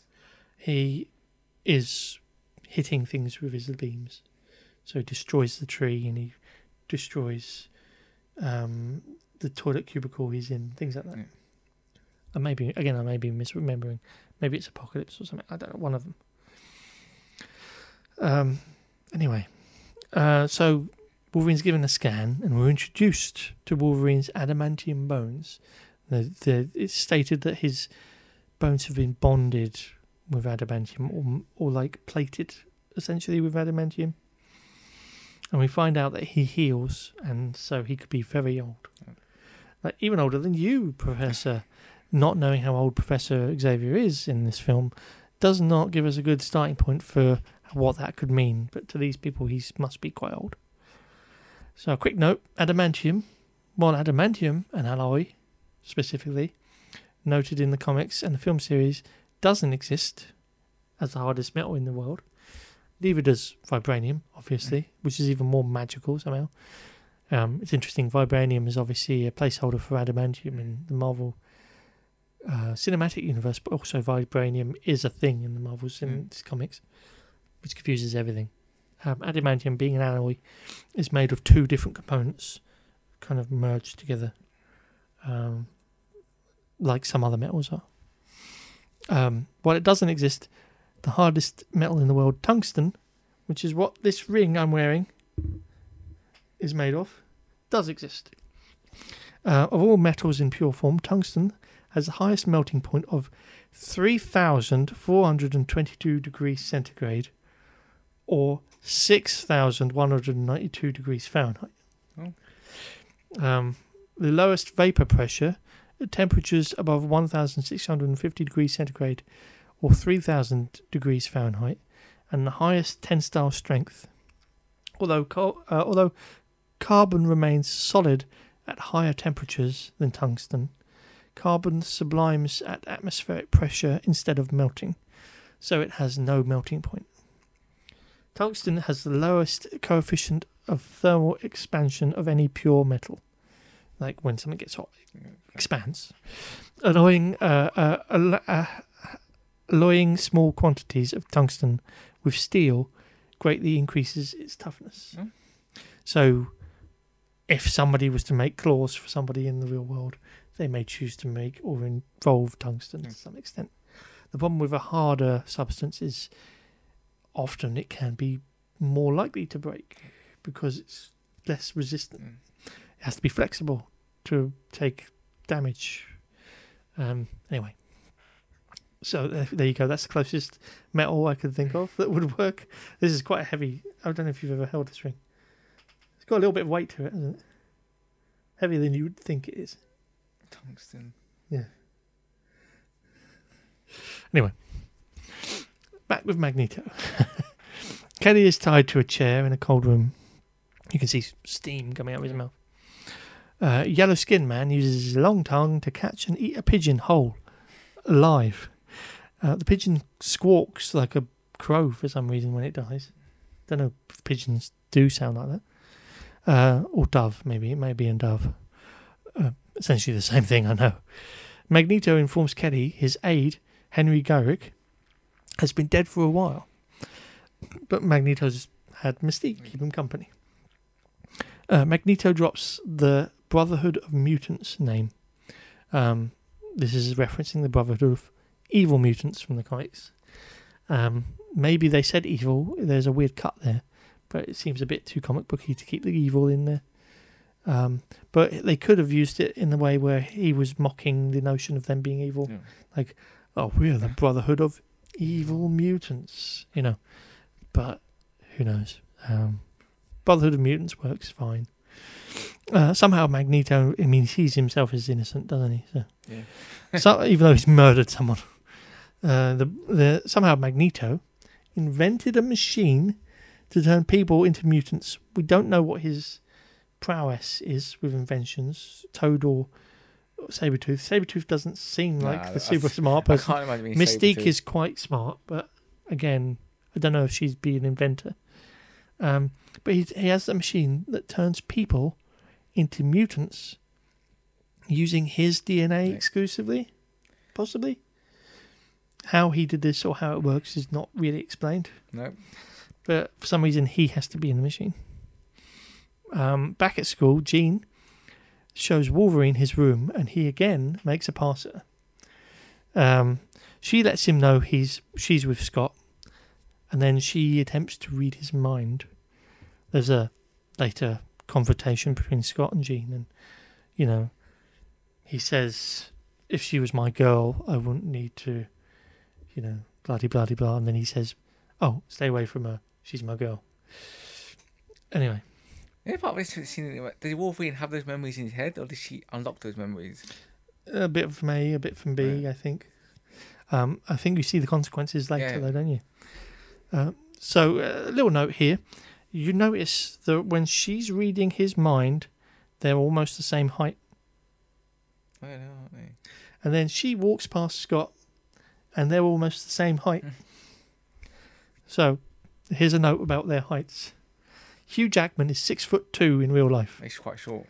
Wolverine is five foot three in the comics. He's supposed to be tiddly. Yeah, because he's meant to be like a little tank, Uh, yeah, like low central gravity. Like, yeah. Cyclops in the comics is six foot three, but actor actor James Marsden is five foot ten. I mean, it's still a di- it's still a difference between Wolverine and Cyclops, technically. Like, Yeah, yeah, they're still next each other. yeah. If he's gonna, I mean, in real life, he Hugh Jackman is much taller than by a few inches. Yeah. James Marsden. In comic books, James Marsden is much, much uh, Cyclops is much taller than Wolverine. Famke Janssen is five foot eleven. Oh, and a half, but Jean Grey is five foot six. what's that? but here they're almost all practically the same size, except in the few moments where Wolverine stands next to Cyclops and Cyclops is taller suddenly because they had him stand on a box. They did not think to have him stand on a box all the time No. when other people walk past, but still. It, it doesn't matter in the end because eventually Wolverine grows taller and taller until he's actually the size of Hugh Jackman in the film series. They they just ignore it, um, which is why people called for one of one of the names down for Wolverine was Bob Hoskins. yeah, that gives you an idea. Um, some people have joked they wanted to see Danny DeVito play Wolverine.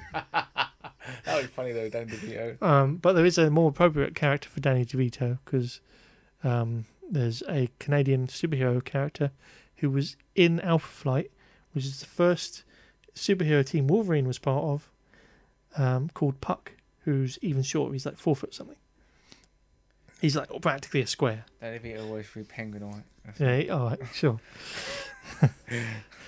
Don't take the penguin away from you. all right, all right. So take away from that what you will. I just thought it was worth mentioning. Uh, that night, Rogue sneaks in on Wolverine sleeping. I don't know what she's trying to do. Me neither. I think it was just to set up the next scene. I think She just wanted to see somebody she knew and felt uncomfortable, maybe. Anyway, he's startled as a result of his dreams uh, and Jean's messing with his memories. So he's having dreams and then they're infecting his. Uh, his memories are affecting his dreams, Mm. and he, he's woken awake, woken awake, jolted awake, um, suddenly, and just instinctively sticks his fist out with his claws out, and he accidentally stabs her more or less through the chest on the right side, so not through the heart, but still nasty. yeah. she would have died if she didn't. Thankfully, in a moment of clarity, she remembers him being knocked out of the cab of his motorhome and healing, and therefore she steals his powers and heals herself, and then runs off, um, all embarrassed and confused.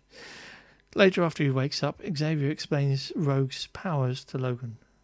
Uh, the second time we get explained to us that this this explanation of her powers and seeing her powers being used is like Chekhov's gun. It's going to be a key point later. It's going to be ham up. Um, back at wherever we are, we find Senator Kelly locked up and looking out of the bars of his cell window. He finds himself suddenly able to squeeze through them. We should mention Magneto did his experiment earlier on him, but it was so non-event Yeah. that we don't really pay attention to it. Um, it is important though. Um, but yeah, he, he, a big weird bubble went over him, and then nothing seemed to happen. But later on, he's in his cell, and he's all stretchy and squishy now for some reason. Um, so he he squeezes through the bar of his window and escapes, or tries to escape. Uh, Magneto then strides over to his cell to visit him to find him gone. He then leads out the window and welcomes him to the family as he's uh, now got mutant abilities, or he's now technically a mutant. Um, during Sabretooth's attempt to bring him indoors, he grabs him by the wrist and he stretches and slips out, and falls into the sea, potentially to his death. Uh, discussion. I thought this scene to me was a bit weird though. Because how does Magneto know outside just hanging out down? Yeah, he, he just come to he jumped to a conclusion. Like, Where else did he have to go? Um, that interesting effect where where he walks into the cell and the bars kind of I like that. from that's practical. That's not CG or Yeah. swap over bits. I think it's like some rubberized sort of bars. But um, that's an interesting little effect on that. Um, and Sabretooth still just kind of there. I, to me, Sabretooth just feels dumb in this. They've just made him a dumb, like, Monster Man. yeah. He barely has any lines. Not anything really of value. Oh, he's just quite. "Ah." Yeah. um. But Magneto's lost Senator Kelly, and he's like, oh, "I'm angry about this." Um, but again, this is just set up for what's going to happen Happen, yeah. next. So, and we've seen the two key points. We've seen Rogue demonstrate our powers again on Wolverine, and Magneto using the testing the machine and then the results of the machine. So that's the sort of key points for what's happened here. Uh, at the beach, a little prick is stabbing a jellyfish with a stick as his sister pleads with him to let it go. If uh. Uh, Kelly uh, steps into the beach, having survived the fall. Many people looking on in shock as he turns from a semi jelly man with gills into normal Hmm. him. His mutation isn't super clear, but it's almost like he just kind of adapted to the situation he found himself in instinctively. I don't know. Back at the school, Bobby chats to Rogue, convincing her to leave as the other kids are free, I think he says. he says that he thinks she should leave, but oh no, she goes away, and it's Mystique all along. You see this part? Why why didn't Professor Xavier detect her? In, Maybe he chooses not to use his powers Maybe. out of respect for all the students there. You know, he'd have to be constantly searching. maybe. And you can imagine that being quite exhausting Yeah. after a while. I don't know. Maybe he has to control not hearing everybody's voices all the time and turn it off, you know. Um, but then again, why would he need Cerebro if he's so powerful? It's all kind of in, in the air with his power base. Um, uh, under the mansion, Xavier and, and Scott wonder why Magneto wants Wolverine, with Professor saying, I'm not sure entirely that it's him he wants. Um, when Logan walks in and asks where she's gone. So they, they figure out Rogue has vanished off the mansion grounds and they decide to use Cerebro to find her. We find our first um, look at how Cerebro works. And this sort of visual effect of it stretching and expanding out. It was a nice little little effect.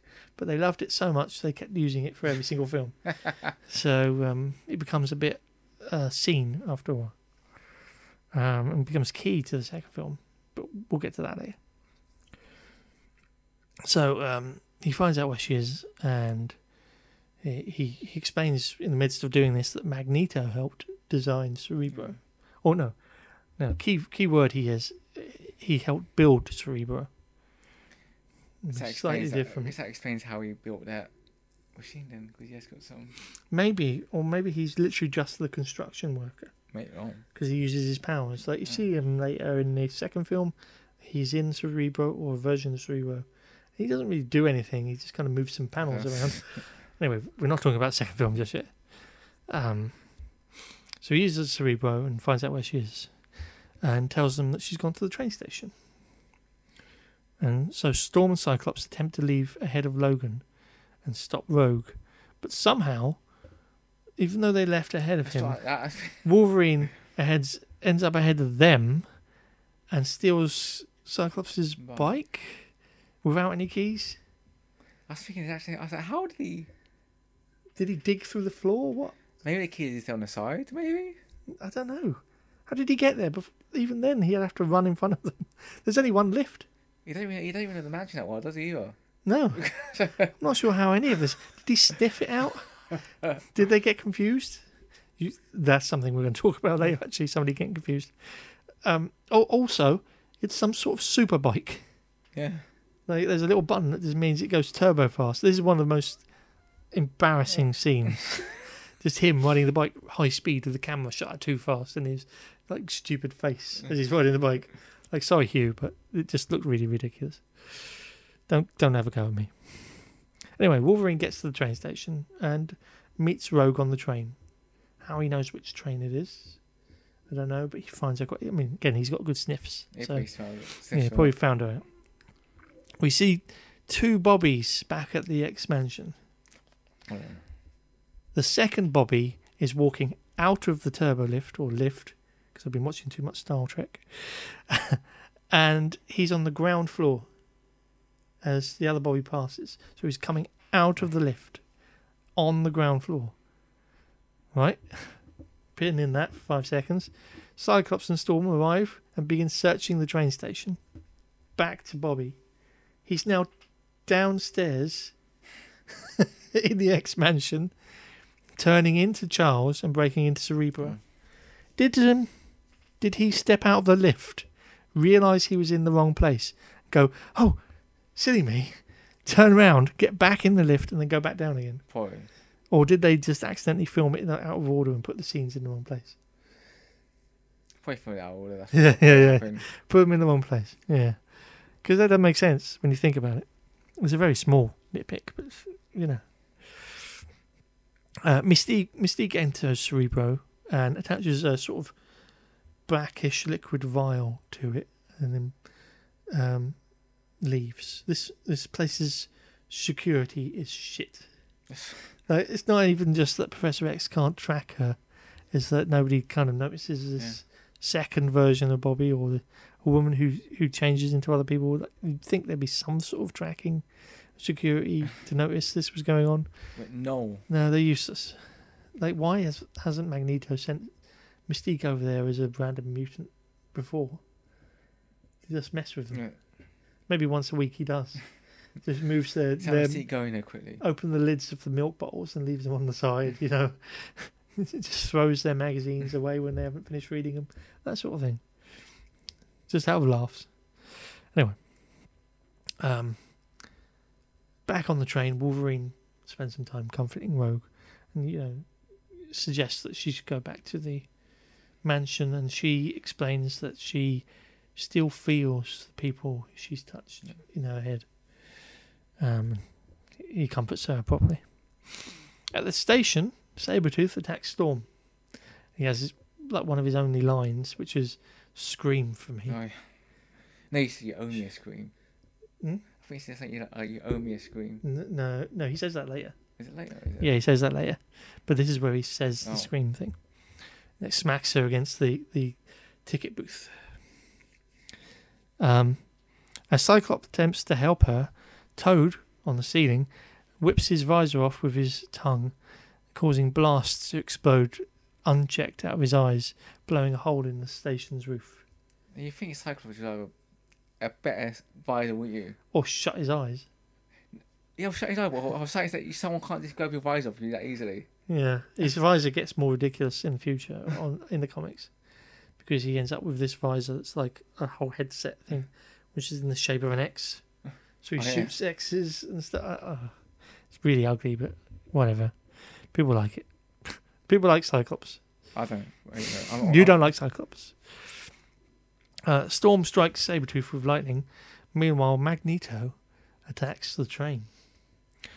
Laughing at the notion he's there for Logan before abducting Rogue.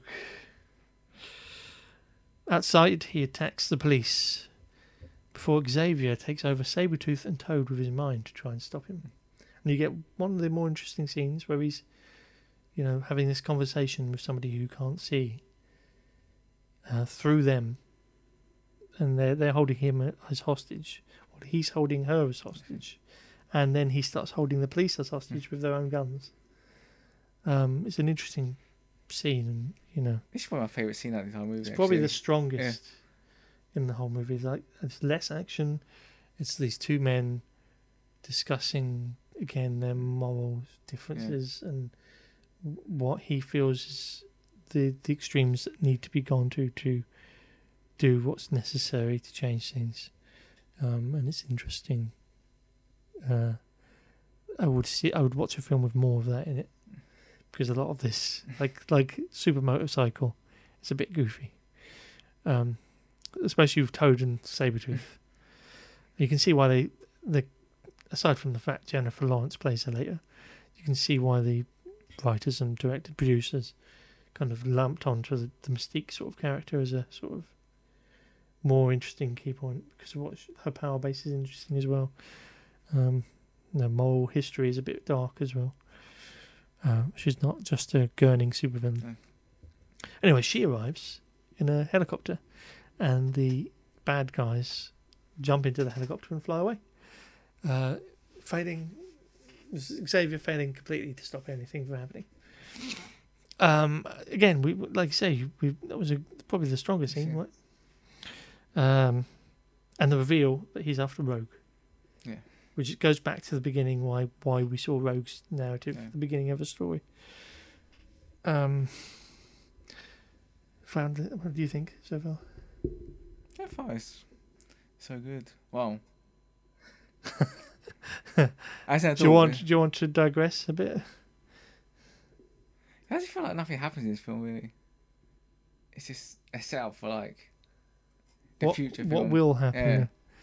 Or even the ending. The ending. There's like again. There's there's there is a relatively big sort of um stake, but it's not too much.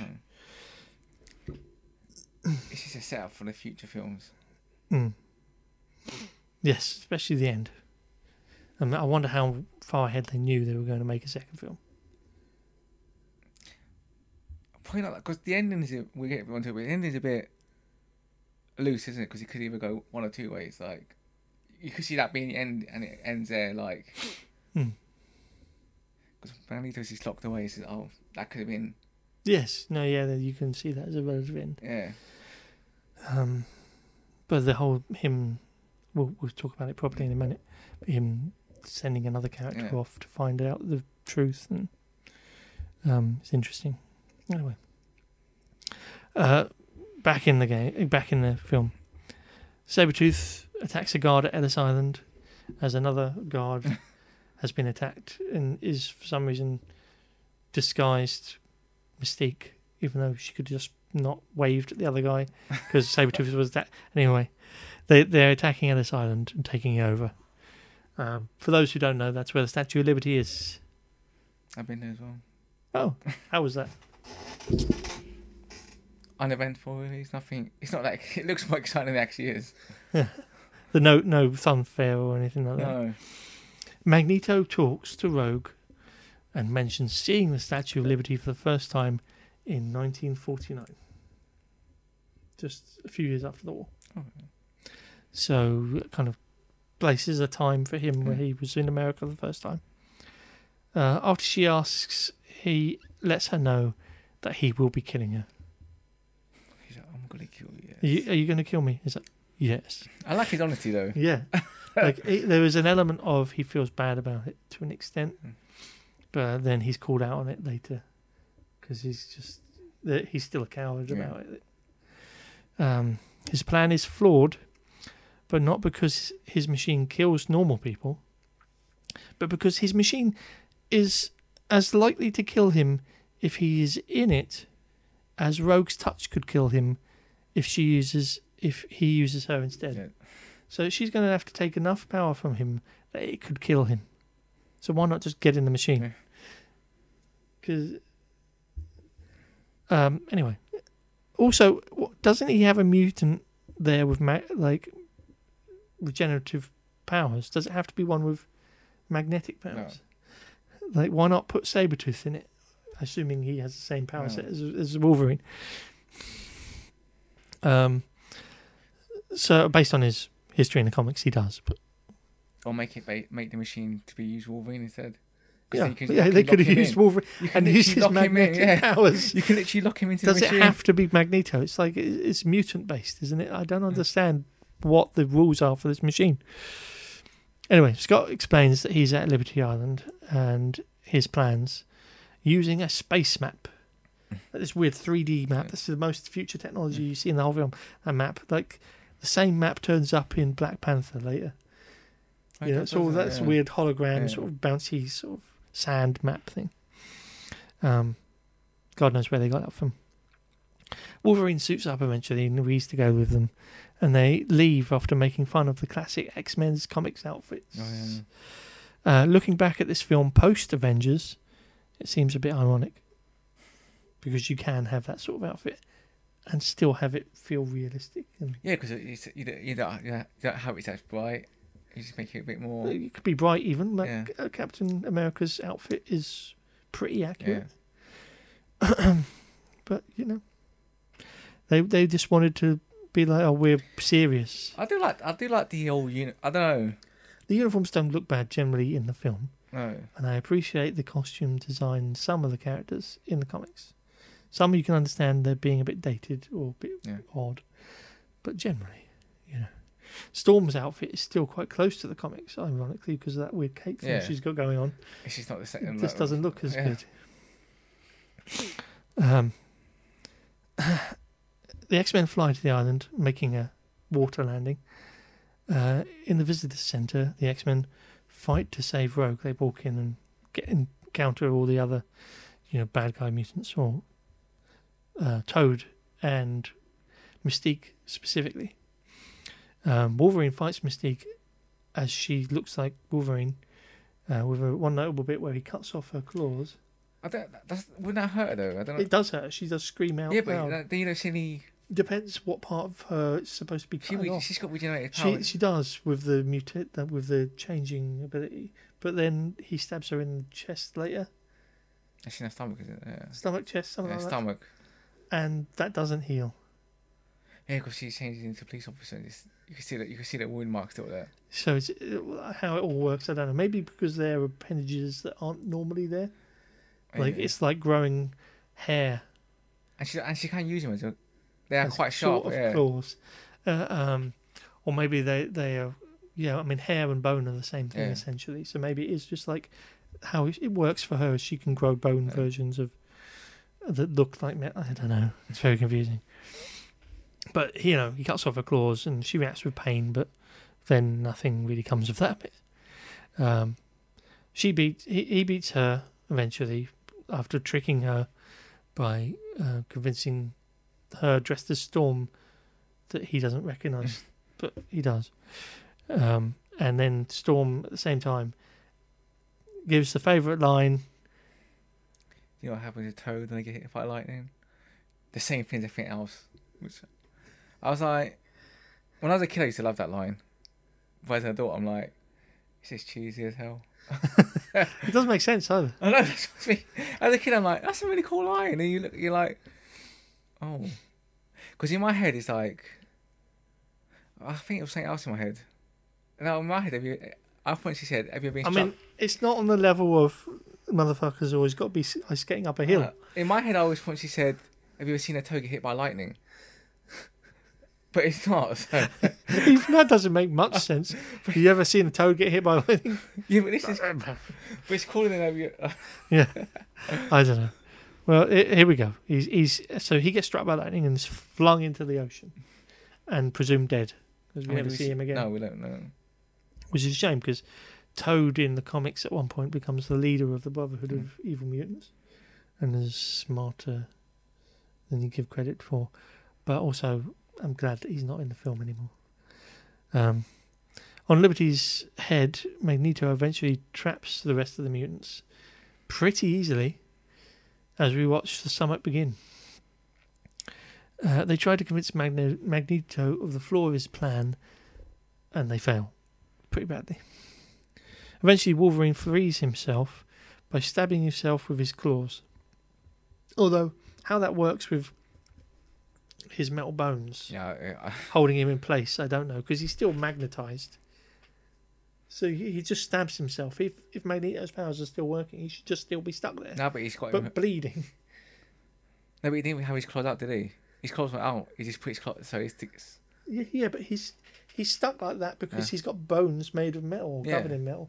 So it doesn't matter if his claws are in or out. He's still stuck like that. Yeah, Magneto like hooks him, does it, with a little. It's really confusing.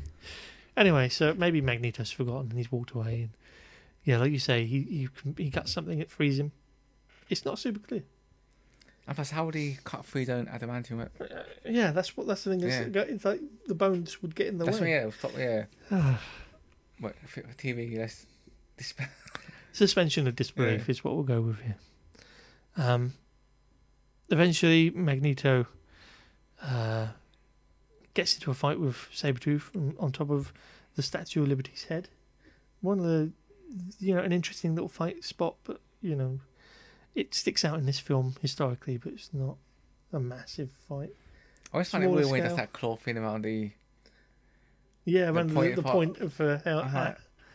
how does that work That's physics wise? that's You should just slip off.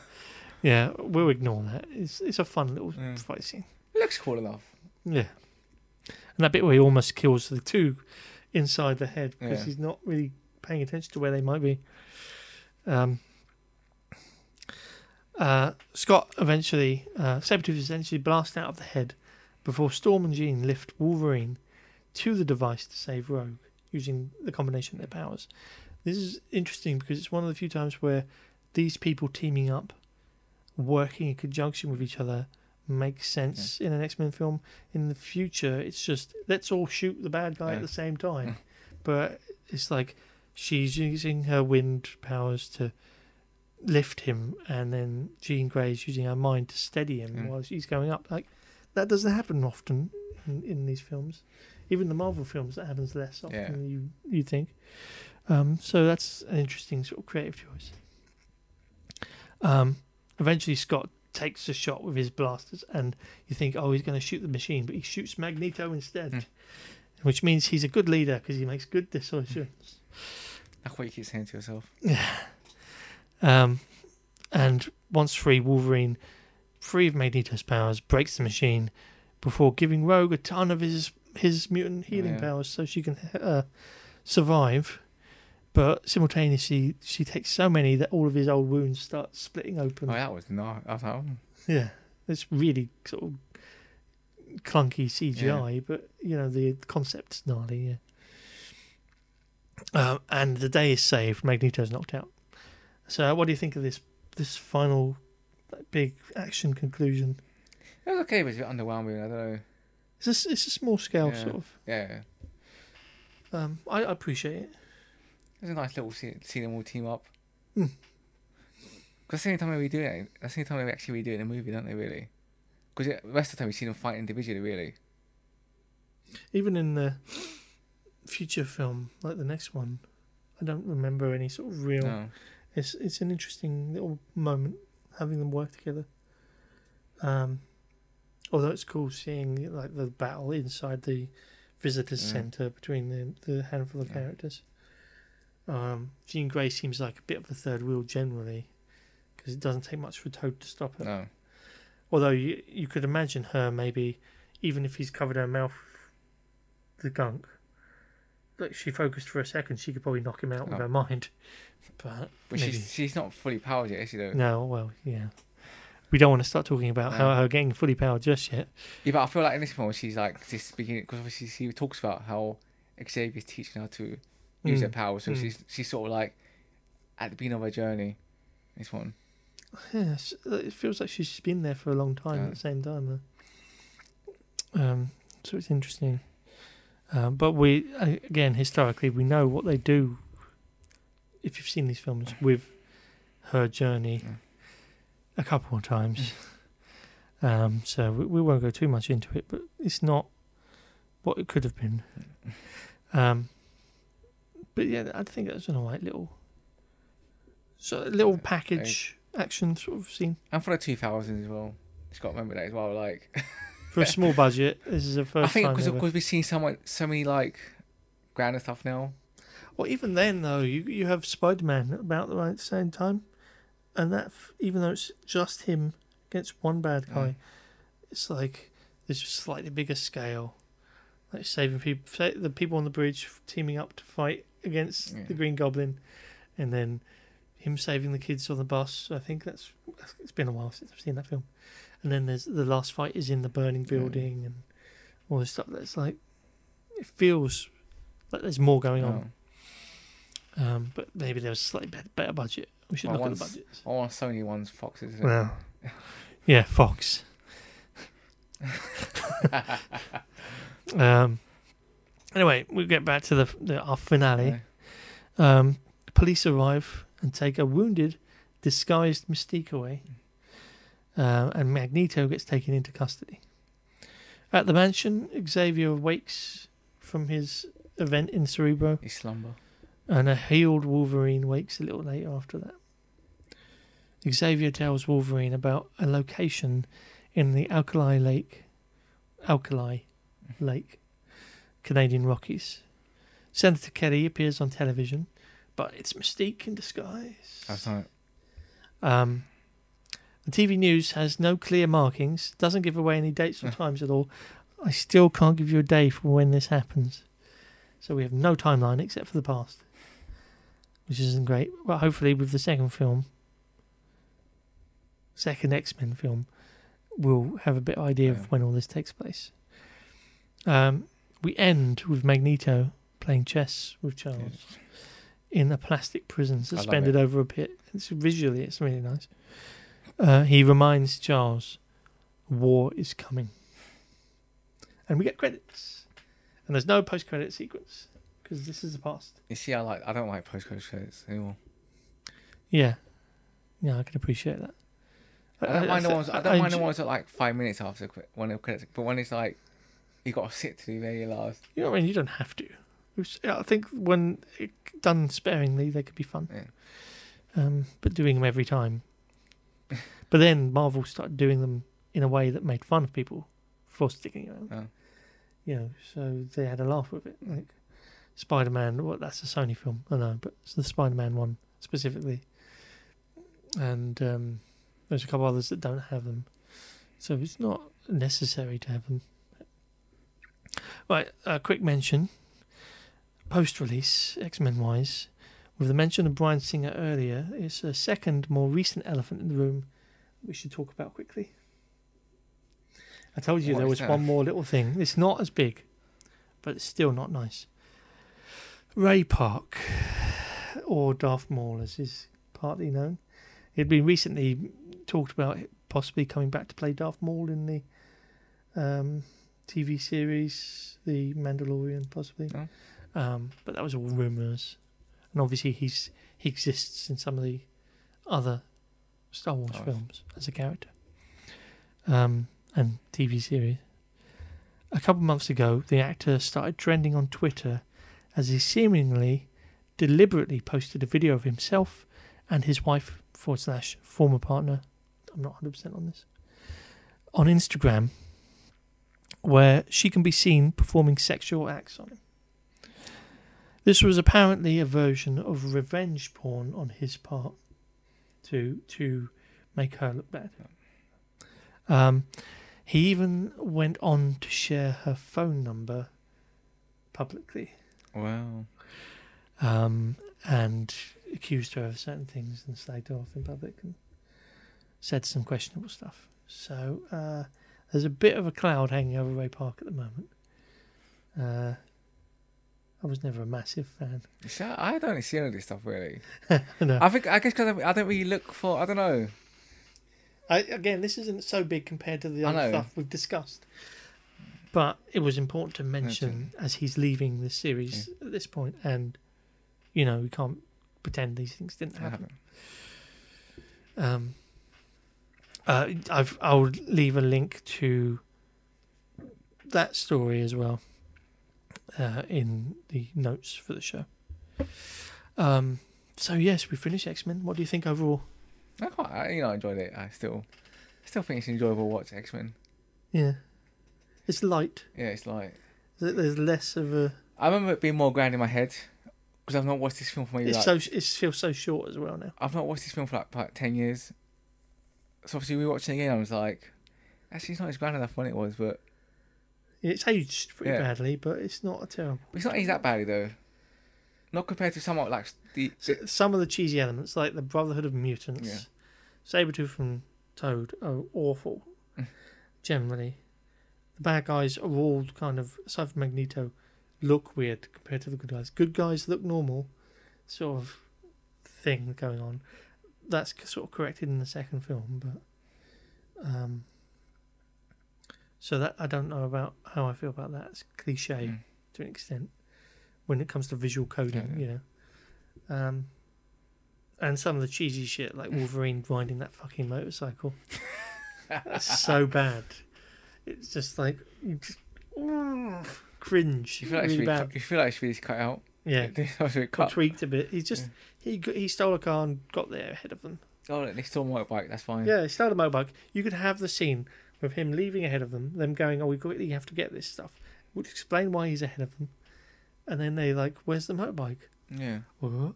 And then you see it, it cuts immediately to him arriving at the train station, just parking it. Yeah. That's funny on its own because it shows he's stolen a Yeah. motorbike, but it doesn't make him look ridiculous. but I don't know. Um, I, how much was different in your version? One point five. You said you I didn't watch 1.5. I must have watched this one, but there's nothing. nothing standing out. No. Hmm, interesting. Maybe we should take a peek at it, not go into it Yeah. as an episode, but there, there are going to be a couple of films we have to watch twice at some point. Specifically, Days of Future Past, because there's two cuts to that film. Is it? Yes, there's Days of Future Past, and there's the Rogue cut. Oh. because Rogue was completely cut out of that film, but she's in the film. Oh. So we, we'll have to investigate to see the two differences of that film. Uh, so, yes, it's an interesting film to go back to, and obviously it's important in the canon Yeah. of film, comic films, you know. Um, so, I suppose you want to know what we're going to do for the next episode. and you're probably going to assume we're going to watch X Men Two Two. or X Two, and I'm here to say that First we're class. not going to be watching X Two or any of the X Men movies in the series of mainline X Men films because we have to take a pit stop. Where's that picture go to? So there is a film that was released before X Men, and it's based on the Generation X comic book series. It's simply called Generation I X. think I've seen this film, you know. You probably have. It was originally a pilot, but released as on DVD and tape, maybe just on tape actually. I think I've seen this film. Um, and it was, like I say, set as an X Men Generation X sort of pilot for a TV show. But it, they never picked it up, they just released it as a film. Oh. Straight to DVD, straight to tape. Um, and one of the interesting facts is the mansion in the Generation X film is actually one of the mansions used for the mainline Oh. series. Um, so technically, It's, we could consider it a sort of canon. Mm. So the events of that film will be looked at next episode. no? Yeah, it's it's our one major skew sort of diversion from the X Men series. Uh, there will be a couple others. Uh, they're more obvious, and re- reasonable. Like uh, I don't want to spoil too much, but Deadpool is technically Never seen those films, you you haven't seen that? Well, we're going to see them now. um, Deadpool and uh, like the Rogue Cut, like I mentioned a minute ago, that's going to be our other proper skew from the X Men universe because it's, I don't know how canon that's considered. Are we going to delve into New, New Mutants eventually? And New Mutants will be the last. Yeah, because that's not that's not officially out yet. It is, but it's not. Like, I like I, we have yet to, have yet to see the most recent Phoenix. I've seen that. Me and you. So that one's gonna we're gonna have to plan around it. either. But yes, so the next episode will be Generation X, and then the episode after that will be X two, for those who want to watch or listen to X two uh, ahead of it. So um, there is a version of Generation X available on YouTube. If I can get it linked to you, um, and I'll put the link in the show notes as well. Know what I'm correctly? That it was X Men one, two, and was it three? Then they Last Stand. Last Stand, was the Last Stand. Then it was X Men Origins Wolverine, Oh, that's the one because they sort of after Last Stand they sort of pick up that storyline and Um, and then it was. I, I'd like to say it was the first class film, but I think it was the next Wolverine film, maybe. yeah. No, no, it was definitely first class. Then it was the Wolverine. Then it's. At some point they sound like they kind of split off. Then they go to Wolverine separate to. No, Is it not? Is no. It, is it all part? The end of the Wolverine, and then it's um, X Men Days of Future Oh. Past. And that's the, the, the point people nod, nod to as a split in the see. Um, after that, it, it's, you know, Apocalypse over here, Yeah. Logan over Mhm. here, Deadpool there in his own universe. and I think I, I, I and New Mutants is another fourth, Yeah. like tied but not tied. but I think also Gen X is going to Yeah. be over here somewhere. Like they'll all be classed as one timeline, But but split. with the time travel stuff, it's going to get confusing. So that should be interesting. so I hope you're prepared. I'll I'll link you to the necessary video files. I look forward to Last Stand actually. Should be interesting. I like Last Stand. Even though I- I- picked up a copy of it on Blu-ray. The only one films we will be watching that aren't on Blu-ray are the first two, from from my point of view, the first two and Generation See, I X. don't remember the second one at all. Interesting. I remember that. I I, remember. I, I, seem to remember that having a like a two point five or something as well. remember I'm not Last sure. I've watched that a lot. It looks really good on Blu-ray. Like I remember. Yeah, I remember. I think it's one of the first Blu-rays I It's hated by a lot of people though. But we'll get to I guess when we I get. To, don't hate it, but the it's the fact that they start getting a bit memey with Juggernaut. oh, because uh, I'm Oh, Juggernaut, Juggernaut, bitch. That's from uh, a YouTube edit of one of the cartoons. I am the juggernaut. where Juggernaut would say that in the cartoon, but it's not really what he would say. Yeah. So, you know, it gets all a bit memey. So I can appreciate why people don't like it. Also, Kelsey Grammer is the best and worst casting for Beast. yeah. Anyway, so that's what's coming up next. Uh, anything you want to say before you go, Lambert? Thank for thank people for listening. Thanks for listening. We'll see you next time. Yes, we will. Um, if you want to listen or watch along, feel free to go and in the like I say in the notes there'll be a link to it. But try and find a copy of Generation X Yes. um, and watch that along with us. And we should be back within a month, Yes. hopefully. I want to be bit closer between episodes than last time. Um, but thank you for joining us and uh, Until next time. continue mutating. Continue.